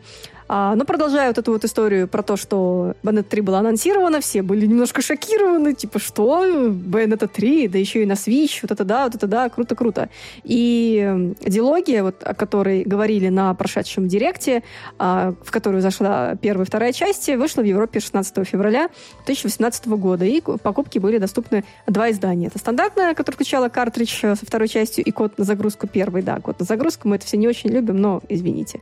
А, вот и Special Edition, Edition, в который, кроме игр, вошли стилбук, наклейки и те самые карты Таро, которые когда-то были эксклюзивом для российских игроков. Вот, то есть и этого лишили. Ну что ж как бы, блин, зачем быть русским фанатом вообще, если даже, блин, карт Но... Таро лишают? Можно вот. сказать спасибо за бета-тест. Бета да, кстати, причем, помните, эти карты Таро чуть ли потом не раздавали на каких-то других мероприятиях Nintendo, потому что, скорее всего, было очень много, и, естественно, все невозможно было реализовать, а поэтому их можно было довольно легко урвать, и в целом они из себя ничего такого интересного не представляли, просто маленький коробок а, с кучей карточек. А, Который, наверное, можно было продать за дорого Возможно, года. но, скорее всего, на eBay, но не в России. Ну, да. в России это просто ну, картонки с картинками. Ну, да. Да, то есть а, это, они отправляются в ту же ту кучу, как и вот эти вот uh, артбуки Райма и... Mad, Mad World, Metroid Prime на Wii. Козырьки с Джибаньяном. А, и, конечно же, Epic Mickey. Да, и козырьки с джибаньяном. Но они были бесплатные, поэтому не совсем правильно их сюда вставлять. А я бы даже сказала не козырьки с джибаньяном, а козырьки с Пикачу, потому что их было намного больше, чем джибаньяна. Вот. Смотрите Yokai Watch 2 на канале Disney. Когда-нибудь, когда да, у нас будет лайв-шоу, мы будем раздавать, наверное, эти долбанные козырьки с Пикачу, потому что у нас, наверное, где-то валяются коробки этой фигни просто. Нет, нет, Вилья, нет. Может быть, у тебя там где-то валяются? Не, у меня не только валяются. два валяются. А у меня уже ноль валяется, я все выбросила. Нафиг. Они потому Короче, что все... Они... Нет! Как же мерч! Надо уметь выкидывать вещи, я вам так скажу. Иначе вы все потом обрастете ими, и вам будет негде жить. Потому что все будет вокруг в мерче. В общем, а, дилогия первой и второй части на Switch продалась лучше, чем на Wii U. Удивительно, не правда ли? И за два месяца было продано 400 тысяч копий игры, что в два раза больше, чем когда игра вышла на Wii U. Нет, в четыре раза больше. Ну, да. Тысяча да. И... А, да, да, там же было не 200 тысяч, тысяч а 100 тысяч, да-да-да. да. почему-то хочется сказать все время 200, потому что, ну, 100 тысяч моей голове даже как-то не укладывается настолько, это мало. Ну, как, кому? Почему фанаты Nintendo, даже те, которые не хотели играть в Bayonetta, просто не купили ее, не поддержали свою любимую компанию? Ну потому ну, да что ладно. это не Марио Карт. Да, это не Марио Карт, который можно купить э, в третий раз и быть э, счастливым. В общем, а после этого, после того, как вышла дилогия, вновь наступила тишина. Разработчики пытались успокоить аудиторию о том, что разработка продвигается по плану, как бы все в порядке, все под контролем. Но с каждым месяцем, наверное, чаша терпения э, переполнялась. Твиттер-аккаунт э, «Есть ли новости про Bayonetta 3?» каждый день говорил, что нет. Ну и, конечно же, это все немножечко омрачало ситуацию. Мне кажется, что... немножечко фанатов взорвало от того, что они анонсировали Astral Chain. Это, казалось бы, мы ждем Bayonetta 3. Какой еще астральная цепь? А, ну, дайте нам Bayonetta 3. Мне кажется, тогда вот прям огромный взрыв был. Вечно недовольные фанаты. Геймеры в ярости. Геймеры в ярости.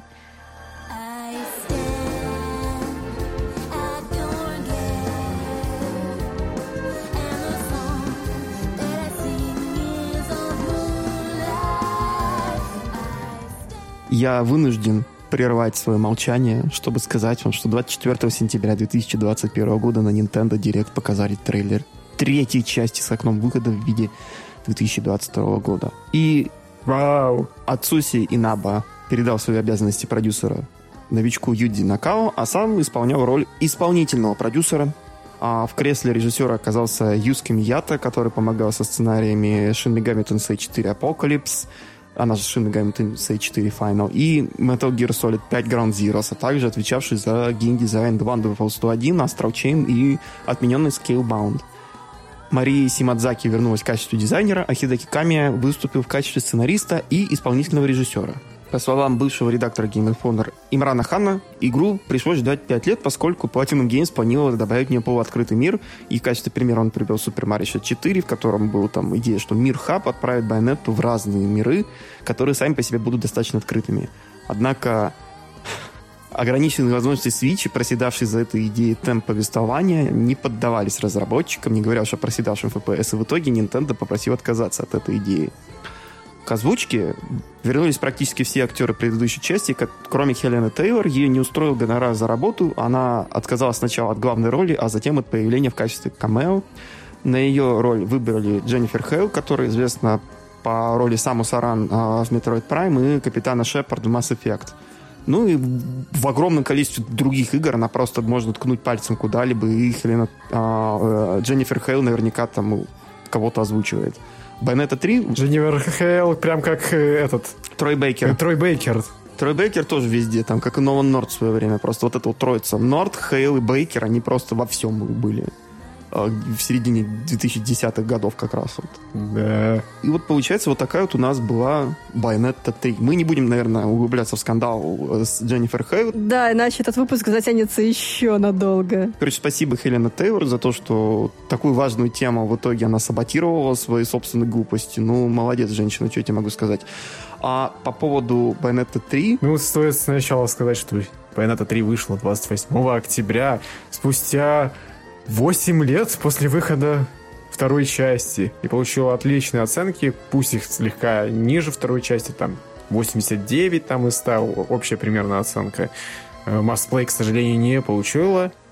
А, критики похвалили темп повествования, творящееся безумие и боевую систему. Однако в основном такие критиковали техническое состояние игры, которое, к сожалению, действительно отвратительно было. Да, давайте, наверное, немножечко поговорим об этом. И вот мне еще понравилось то, что Илья выше э, сказал о том, что изначально разработчики захотели сделать полуоткрытый мир. Видимо, они долго-долго пытались это сделать, но как бы я не представляю, что было бы, если бы они реально так сделали. Наверное, игра бы шла, не знаю, 20, может быть, FPS. Как Ocarina of Time, она там 15 FPS в лучшем случае работала бы. Но, и с другой стороны, мне немножко странно, что изначально Platinum мы подумали, что они смогут а, сделать так, чтобы Switch смог это сделать, потому что, ну, они все-таки уже работали довольно давно, вот, и по Switch сразу было понятно, что, как бы, железо, ну, ну не, ну, не то, чтобы там делать вот такие полуоткрытые миры. Хотя, Наверное, конечно, можно... они смотрели на Зельду Breath of the Wild. Да, я хотела сказать, хотя, возможно, они посмотрели на Зельду, и они, возможно, посмотрели на Xenoblade, который тоже в открытом мире, и тоже с ним как бы все в порядке. Но мы не, не должны забывать, ну, все в порядке в целом, да, да. Я не говорю о том, что как там проседает э, разрешение и какое мыло иногда превращается игра, но оно в целом играбельное. Играбельное мыло, ну, как бы как бы мыши кололись, но продолжали жрать кактус. Это, в принципе, про всех, кто играет э, на свече вот в такие игры. Но, с другой стороны, работу, которую они проделали, наверное, стоит все-таки это, там, выразить некий респект. Хотя, честно говоря, меня прям, ну, не знаю, меня немножко удручает, как выглядит Bayonetta 3 на Где свече. Switch Pro Nintendo? а его нет. И мне кажется, что это будет хорошее решение для следующей консоли, опять же. Но, опять же, получается, Nintendo превращается в компанию, которая просто перевыпускает все свои игры э, на следующих консолях старые. Ну, типа старые игры выпускает на новых консолях. И вроде бы особо она этим никогда не отличалась, но в последнее время мы только видим, что переиздание да ремейки. Поэтому какое-то есть ощущение, что все-таки дальше будет Понимаешь, Switch — это идеальная платформа для переиздания да. игр с Xbox 360, PlayStation 3, Wii, потому что когда ты начинаешь портировать что-то ну, более, да, работать да. там что-то более масштабное, ну, у тебя начинается проблема с оптимизацией. на Switch, все, да. все в порядке. Главное, главный тайтл будет на Switch, это приятно. Не, они сказали, что они будут выпускать на консолях Nintendo, но они не сказали. Ну, мы же пока не знаем, что там Nintendo. Блин, Свичу вот накануне исполнилось 6 лет. Мы ничего не знаем вообще про то, в работе или новая консоль. Ну, скорее всего, да, конечно. Так Господи. всегда же примерно после выпуска новой консоли начинается работа над следующей. Так Мне кажется, еще, еще раньше начинает работать над следующей. Nintendo, ну, скорее всего, придется... Ну, естественно, придется переплюнуть себя достаточно сильно, потому что Switch — это очень удачная платформа а, получилась, очень удачная концепция, в которую изначально не то чтобы сильно верили, но она, она как бы по факту она оказалась рабочей, с этими съемными джейконами, док-станциями и так далее. Реально крутая консоль. И вот если бы они выпустили ну, не знаю, там, Steam Deck от Nintendo, наверное, было бы прикольно. Главное, а, чтобы он был меньше меньше, чем вариант. Steam Deck, пожалуйста. Просто, понимаешь, Steam Deck, он такая огромная бадья, ё Да, я, я держала в руках, я знаю, да, что он довольно тяжелый. Пожалуйста, ну, что не компактный. Не... Switch и так огромный сам по себе. Вот посмотрите на вид даже, даже Lite Switch Lite, он больше намного, чем все остальные вот эти портативки, которые были раньше. Поэтому не играю больше в транспорте Так а у всех сейчас гигантомания. Посмотри на современные смартфоны, блин. Ё-моё. Не говори, не говори. Все, потом все говорят, ой, я хочу iPhone mini, никто его не покупает, блин. И я такой, хочу Switch и мини, там, вот тебе Switch Lite. Я говорю, нет, спасибо, я поиграю на своем большом стандартном. Это правда. Ну, не, ладно, ну, это, мне это кажется, лирика, что конечно. Nintendo не будет э, пытаться перепрыгивать себя, она просто придумает новую, ну, новую портативку, которая будет играться еще и на телевизоре. Ну, посмотрим. Там Имран Хан, и точнее, это, это Джефф Граб опять какие-то слухи говорит, что ой, будет больше похоже на Game Boy Color и так бы подобное. То есть, типа, большой апгрейд. Ну, посмотрим. Bayonetta 3 в любом случае должна получить нормальный релиз на нормальной консоли, чтобы не было вот этих вот проседаний и мыла потому что, ё-моё. Да, да, я очень этого хотела бы. Потому что уже многие, кто ставил эмулятор на ПК, говорят, что, блин, даже на эмуляторе она играется лучше. И выглядит лучше. А, но, опять же, это технические ограничения, которые, к сожалению, никак было нельзя превозмочь. Ну, по крайней мере, игра вышла, и более-менее хороший. Проиграть нормально, правда, придется, наверное, на следующем поколении, но в этом поколении игра вышла в двух изданиях на фоне предыдущей части, у которого было целых три издания. Здесь у нас стандартное издание с игрой и Special Edition, который называется Mimesis of Trinity, которая, кроме игры, включала в себя еще и объемный артбук на фоне того, что было в прошлый раз. Там просто какая-то мелкая книжечка. И три особые обложки для игры в стиле там первой, второй и третьей части. Кстати, и они, кстати, Mm-hmm. Они, кстати же, еще и выпустили первую часть на картридже в Японии. Ой, фу, да. не в Японии. В Японии она давно уже вышла, а в Европе и Америке она вот вышла только в сентябре. Физическое таки, издание, да, как раз, да. картридж? Да, чтобы можно было эти особые обложки поместить туда. А, -а смекалочка, да? Работает. Да-да-да. Ну, вообще, в целом, у Байонета очень красивые обложки, поэтому я считаю, что поставить, ну, иметь в физической коллекции вот эти игры, это здорово и правильно. Хорошо, когда а, что в России еще? есть эксклюзивные обложки, и, точнее, не в России, во всем мире и без опечаток. Да. А, что еще важно? Третья часть получила локализацию на русский язык, правда, только в формате субтитров, причем шрифт был выбран довольно специфичный, но как бы окей, все равно. Главное, что, а, главное, что она получила а, перевод, и, скорее всего, это все было сделано благодаря тому, что Astral Chain а, хорошо продался в России. А он же тоже был на русском, да? Да, да, да. Да, да. Да, и там Nintendo России прям говорила, если будет хорошо продаваться Astral Chain, то, вероятнее всего, и Bayonetta 3 будет переведена на русский язык. Очень интересно, что Nintendo подразумевала под «хорошо продастся», сколько тысяч копий нужно было продать, чтобы ну, эти результаты устроили а, компанию. Вот. Но мы, к сожалению, этого не узнаем. А, что, еще, что важно сказать про, за перевод? Что локализацию игры, а, за локализацию игры отвечали Nintendo of Europe а, в лице Виктории Валерии Бейкер и Маргариты Ябнер. А также европейское отделение Большой N обратилось за помощью а, компании Paul to Win International UK, а, которая отвечала за перевод и проверку качества. Ну, наверное, Виталия, к тебе вопрос, как тебе перевод? Все-таки ты у нас э, в этом не первый год. А, оцени и расскажи, ну, как тебе. В целом, работа произведена нормально, хорошо. Правда, какие-то моменты, там, формулировки, ну, надо было строже подходить к ним. Например, момент, когда Байонет... Я, я скажу отстраненно. Байонета подходит к одному персонажу, и в английской версии она говорит, ты же не плакала, меня, э, пока меня не было, да? Это была прямая отсылка к первой части. В русской версии она говорит, э, вы же по мне не скучали, да? То есть технически то же самое, просто другими словами, но отсылка теряется. С другой ну, стороны, да. учитывая то, что первая часть не была переведена на русский, вряд ли бы много кто ее выкупил бы. Ну да. Потому что, потому что очень многие там видят русский, ну, в принципе, можно купить, а то, что нету русского, не, я играть не собираюсь. Еще у меня был странный момент, когда в ачивка было написано, типа, поиграть как имя персонажа. Но мы же не играем как какой-то персонаж. Мы играем, Мы играем персонажем, за да, персонажем да. или за персонажа. Да. Ну, как, как это, видимо, знаешь, переводчик такой, надо перевоплотиться в большую женщину, ощутить себя большой женщиной. вызвать кучу демонов э, и это все. Кстати, наверное, тут важно сказать, да, что в третьей байонете одной из ключево, ключевых новых фишек а, стала возможность призывать этих самых демонов, при этом управлять ими, то есть э, байонета встает в позу, вызывает какого-нибудь тарантула огромного, какого-нибудь кадилу огромную, или там огромную женщину, кстати, там тоже она была, и управлять ею, делать очень мощные атаки, да, вот 2021-2022 год, это был танцует. просто год огромных женщин для любителей этого ну, жанра. Короче, да, там даже есть, э, что еще в Bayonetta 3 прикольно, что, опять же, при третьей части уже, но Platinum продолжают экспериментировать, поэтому нам добавили мини-игру за Жанну. Правильно, да? Говорю, да. правильно говорю. Да, mm. где такой шпионский боевичок, платформер э, с видом сбоку. А также мини-игра, например, была, где реально типа годил против Кинг-Конга, по сути, потому что ты управляешь... Э, у тебя ну, есть мини-игра. практически да. все битвы с боссами, они так или иначе отличаются, разве что только один повтор идет, и вот как раз-таки про Годзиллу против Кинг-Конга. Да, вот да, разок да. повторяется. А Правда, я не очень сильно вдуплила в механику, потому что там, по сути, почти ничего не объясняют, меняют. Камень, и... ножницы, бумага.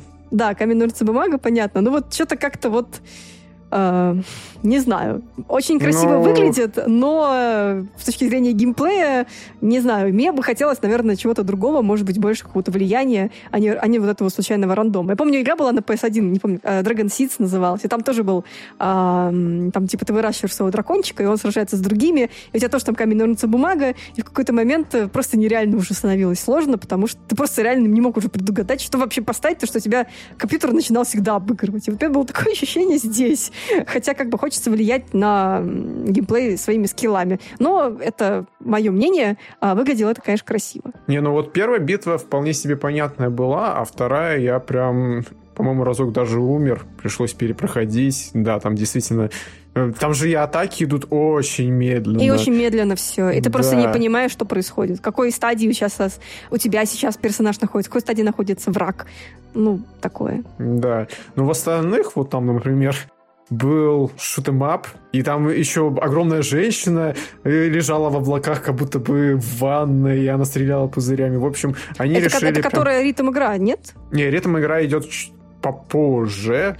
Это там, где мухи летят, летят на демона, и надо защищать. Вот а, это вот, да. Ага. Но это чуть позже. Это звучит как это отсылка окей. на вот эти вот шутемапы, по-моему, то ли от Hudson Soft, то ли от Konami, вот эти вот дикие, когда там тоже то ли типа Пародиуса и прочих вещей. Такие вот вещи. И учитывая то, как э, Platinum, они любят всякие вот эти вот старые там э, шутемапы, вот опять же, там вот как они делали там Soul Креста, э, игрушечку, там, которая продолжение полузабытого такого ш, э, шутемапа, тоже вот вполне себе понятно почему. Там в целом Э, если вот говорить о разнообразии, они решили добавить трех персонажей, вот как раз таки. Ну, Байонетта у нас классический слэшер, ну, с новыми механиками, например, призыва монстров и использование их в бою. И затмененный Scalebound как раз таки, как мы mm-hmm. уже, уже говорили. Э, в основном, в целом, это все то же самое, разве что только нельзя теперь цеплять оружие там в руки одно, на ноги другое. Нет, теперь уже только вот одно оружие, связанное с демонами, при которых там штук 8. Да, и, соответственно, там дубинка ним... крутая, которая еще стреляет. Я лично прошел игру на пистолетах и на юёшках.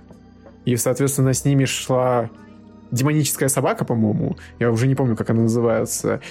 И шла паучиха с Юйо. Да, да, да, я помню ее. И вот с ними я прошел всю игру. Хотя, в принципе, там игра дает тебе потыкать и остальных, когда происходит сюжет. А дальше ты уже сам выбираешь, что там тебе больше предпочтение. К сожалению, вот самое для меня плохое, ну, не самое плохое, но вот из минусов, кроме технической части, был сюжет, потому что в какой-то момент он просто э, напоминает мне Финнеса и Ферба, когда есть просто шаблон, в который вставляются там другие идеи просто. То есть, что Финнесе и Ферби. Они что-то строят, профессор Фуфелшмерц, там, доктор Фуфелшмерц делает э, изобретение, которое потом заставляет э, изобретение Финнеса и Ферба исчезнуть. И все. Потом в конце, о, вот и где Перри. И в какой-то момент то же самое в Байонете. Она приходит, у нас же теперь мультиверс, она приходит да, в мир. Да. А просто Bayonetta 3 Into the Bayonetta Verse у нас начинается в третьей части. Да-да-да. Она приходит в мир, кое-что там делает, там дальше просто спойлеры, и потом выходит из этого мира. Вот, по сути, там максимум, ну, немножечко детали меняются. Вот это вот единственная проблема у меня, кроме как э, с технической частью. Но в основном вот это вот вторая моя любимая игра в серии. Все-таки э, вторая часть за счет локальности и отсутствие проблем вот таких вот, как сценариев третьей части, мне нравится больше. Но в целом все еще хорошая игра которую стоит поиграть. Когда-нибудь, когда будет стабильная версия. Ну, как правильно, да, говорили многие, что это игра, которая в себе а, воссоединяет вот эти элементы безумия, да, вот какого-то безумного побега по небоскребам на огромном тарантуле, потом вот эта вот ритм-игра, которая внезапно совершенно там э, один из боссов. А, и в целом вот эта вот э, атмосфера вот этого японского геймдева, она прям царит в Bayonetta 3, и, наверное, для, для любителей подобного это будет прям реально услада для глаз и для рук, потому что а, такого, такое редко выходит, скажем честно. Многие игры более такие прилизанные, более такие без, короче, каких-то сильных экспериментов, а здесь платину мы позволили себе реально и поэкспериментировать, и всякое разное добавить. Нового персонажа, Виолу, которую, кстати, приняли достаточно хорошо. Хотя выглядит она, конечно, специфично, но, опять же, а, в целом дизайн третьей части для меня выглядит специфично, но как бы окей. Вот как раз-таки еще с Виолой связано Блин, я совсем забыл. я немножко упустил нить повествования. Вот говорил, что есть Байонета, есть Виола и, как мы уже сказали, есть Жанна. Вот с Виолой там более половины механик взято как раз-таки от Байонета. Но какие-то вот моменты довольно критичные, они другие. Соответственно, тебя переключают на Виолу, и тебе заново надо привыкать именно к геймплею Виолы. Там, например, Witch Time, Ведьмин час, активируется именно за счет парирования, а не за уклонение. Это, а ты все пытаешься уклоняться, уклоняться и думаешь, а почему Вичтайм не активируется? А, да, точно, я же играю за Виолу. Точно, точно. И начинаешь да, это, пытаться это парировать. проблема. Это проблема быстрой перестройки, да. Да. Это в целом Если... проблема, наверное, вот любого геймера, который, там, не знаю, играет несколько игр одновременно, например, да, и вот ему каждый раз нужно вспоминать, что конкретно в этой игре нужно делать. Да. Ну, а за Жанну там, ну, там, во-первых, для нее отдельные уровни, потому что если ты завел, когда играешь там, иногда в рамках одного уровня ты берешь, меняешься персонажами, а тут у Жанны прям весь уровень только Жанны, и ты больше к ней привыкаешь, и ну, нормас. В целом мне более-менее сегменты с ней зашли, разве что только Uh, там один босс заставил меня попотеть, но это только из-за того, что я не понял, что есть у него одна особенность, это спойлеры. Игра вышла только пару месяцев назад, поэтому я не хочу спойлерить. Уже вот по продажам теперь... известно, что как она перформит? Ну, за два месяца миллион. Nice. Nice. То есть нормально, да? Типа первая часть. Сколько там было ну, там больше миллиона, там Вторая миллион, часть такая 100 тысяч копий. Ребята, какой успех, ты, да. Типа, мы такие, вторая часть лучшая, при этом вторая часть 100 тысяч копий. Ну, потом еще дотянули, 500 тысяч копий. Ну, дотянули, дотянули, но мы пони- ну, все понимаем. Мы говорили про отрезок два месяца, и тут два месяца, и там два месяца, вторая, третья часть, Ну, блин, часть. Bayonetta 3, она так круто продается, что я просто неимоверно рад за нее. Наконец-то Наконец-то ну, да. платину смогли. Ну, это все еще хуже, чем, честно говоря, первая часть. Но давайте учитывать то, что первая часть выходила аж на две платформы. Она сейчас уже вышла, по-моему, абсолютно везде, где можно. Sega, потому что она уцепилась в успех э, серии и такая, блин, у нас есть на нее права, надо просто пересдавать абсолютно все везде. И они там и это, и про Vanquish внезапно вспомнили тоже. А они там что-то... Ну, я больше про то, что два месяца проходит. И, типа, World только никто месяца... никому не нужен, не портирует никуда. Ну вот два месяца прошло у первой части, там миллион триста тысяч. Здесь прошло миллион. Но тут надо учитывать то, что игра вышла только на свече, третья часть, а первая вот как раз-таки на двух платформах. И за счет этого, ну, побеждает. Если бы она вышла только на Xbox 360, то уверен, там продажи были плачевнее. Ну, в общем... Покупайте серию игр Bayonetta, все, что мы можем сказать. Да. Вторая часть лучше. За два часа, надеюсь, мы вас убедили, что это нужно сделать. Да, вторая, наверное, наш топ единогласно сложился как первое место. Это вторая часть, второе место это третья часть, и третье место это первая часть. А, два, три, один. Вот так вот. Такой вот шифр мы вам сегодня предлагаем. А, напишите в комментариях, как вы относитесь к серии Bayonetta. И ждете ли вы Bayonetta Origins с Reza and the Lost Demon? А, игра выходит, игра выходит, игра выходит. 17 марта. 17 марта на Nintendo Switch. Выглядит... На русском языке. на русском языке. Выглядит интересно. Кстати, в третьей части можно найти тизер этой самого, этого самого анонса, который нашли не все игроки. Потом э, Platinum немножечко понерфили всю эту историю, ее стало найти проще. А поэтому я, честно говоря, не помню как, погуглите, и я думаю, что у вас получится, потому что там реально несложно. Ну и потихоньку идет работа над Bayonetta 4. Камия вроде бы более-менее подтвердил, что да, они над ней работают, да, и в конце третьей части был такой тизерочек. Э, продолжение следует в новом поколении. Ну, в новом поколении Nintendo. В новом поколении Nintendo, да, да. Наконец-то мы так ждем.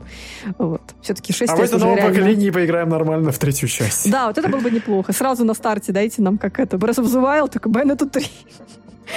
вот. Ну, я думаю, что мы поделимся впечатлениями от Bayonetta Origins в каком-нибудь из наших будущих новостных выпусков, потому что почему бы и нет? Mm-hmm. Да, мы очень рекомендуем вам, а, получается, следить за всеми новостями о Байонете, хотя, конечно, это будет довольно легко в последнее время, потому что э, Байонету любят очень долго делать и очень мало одни рассказывать, но Посмотрим. Платину, спасибо вам большое за великолепную серию игр. А вам, дорогие слушатели, спасибо, что вы дослушали подкаст до конца. Пожалуйста, подпишитесь на нас а, в Телеграме. Также мы есть на Бусти. Бусти помогает нам финансово. Мы с этих денег а, оплачиваем небольшие гонорары для наших новостников и авторов и платим за монтаж наших интереснейших видео и прочих других вещей.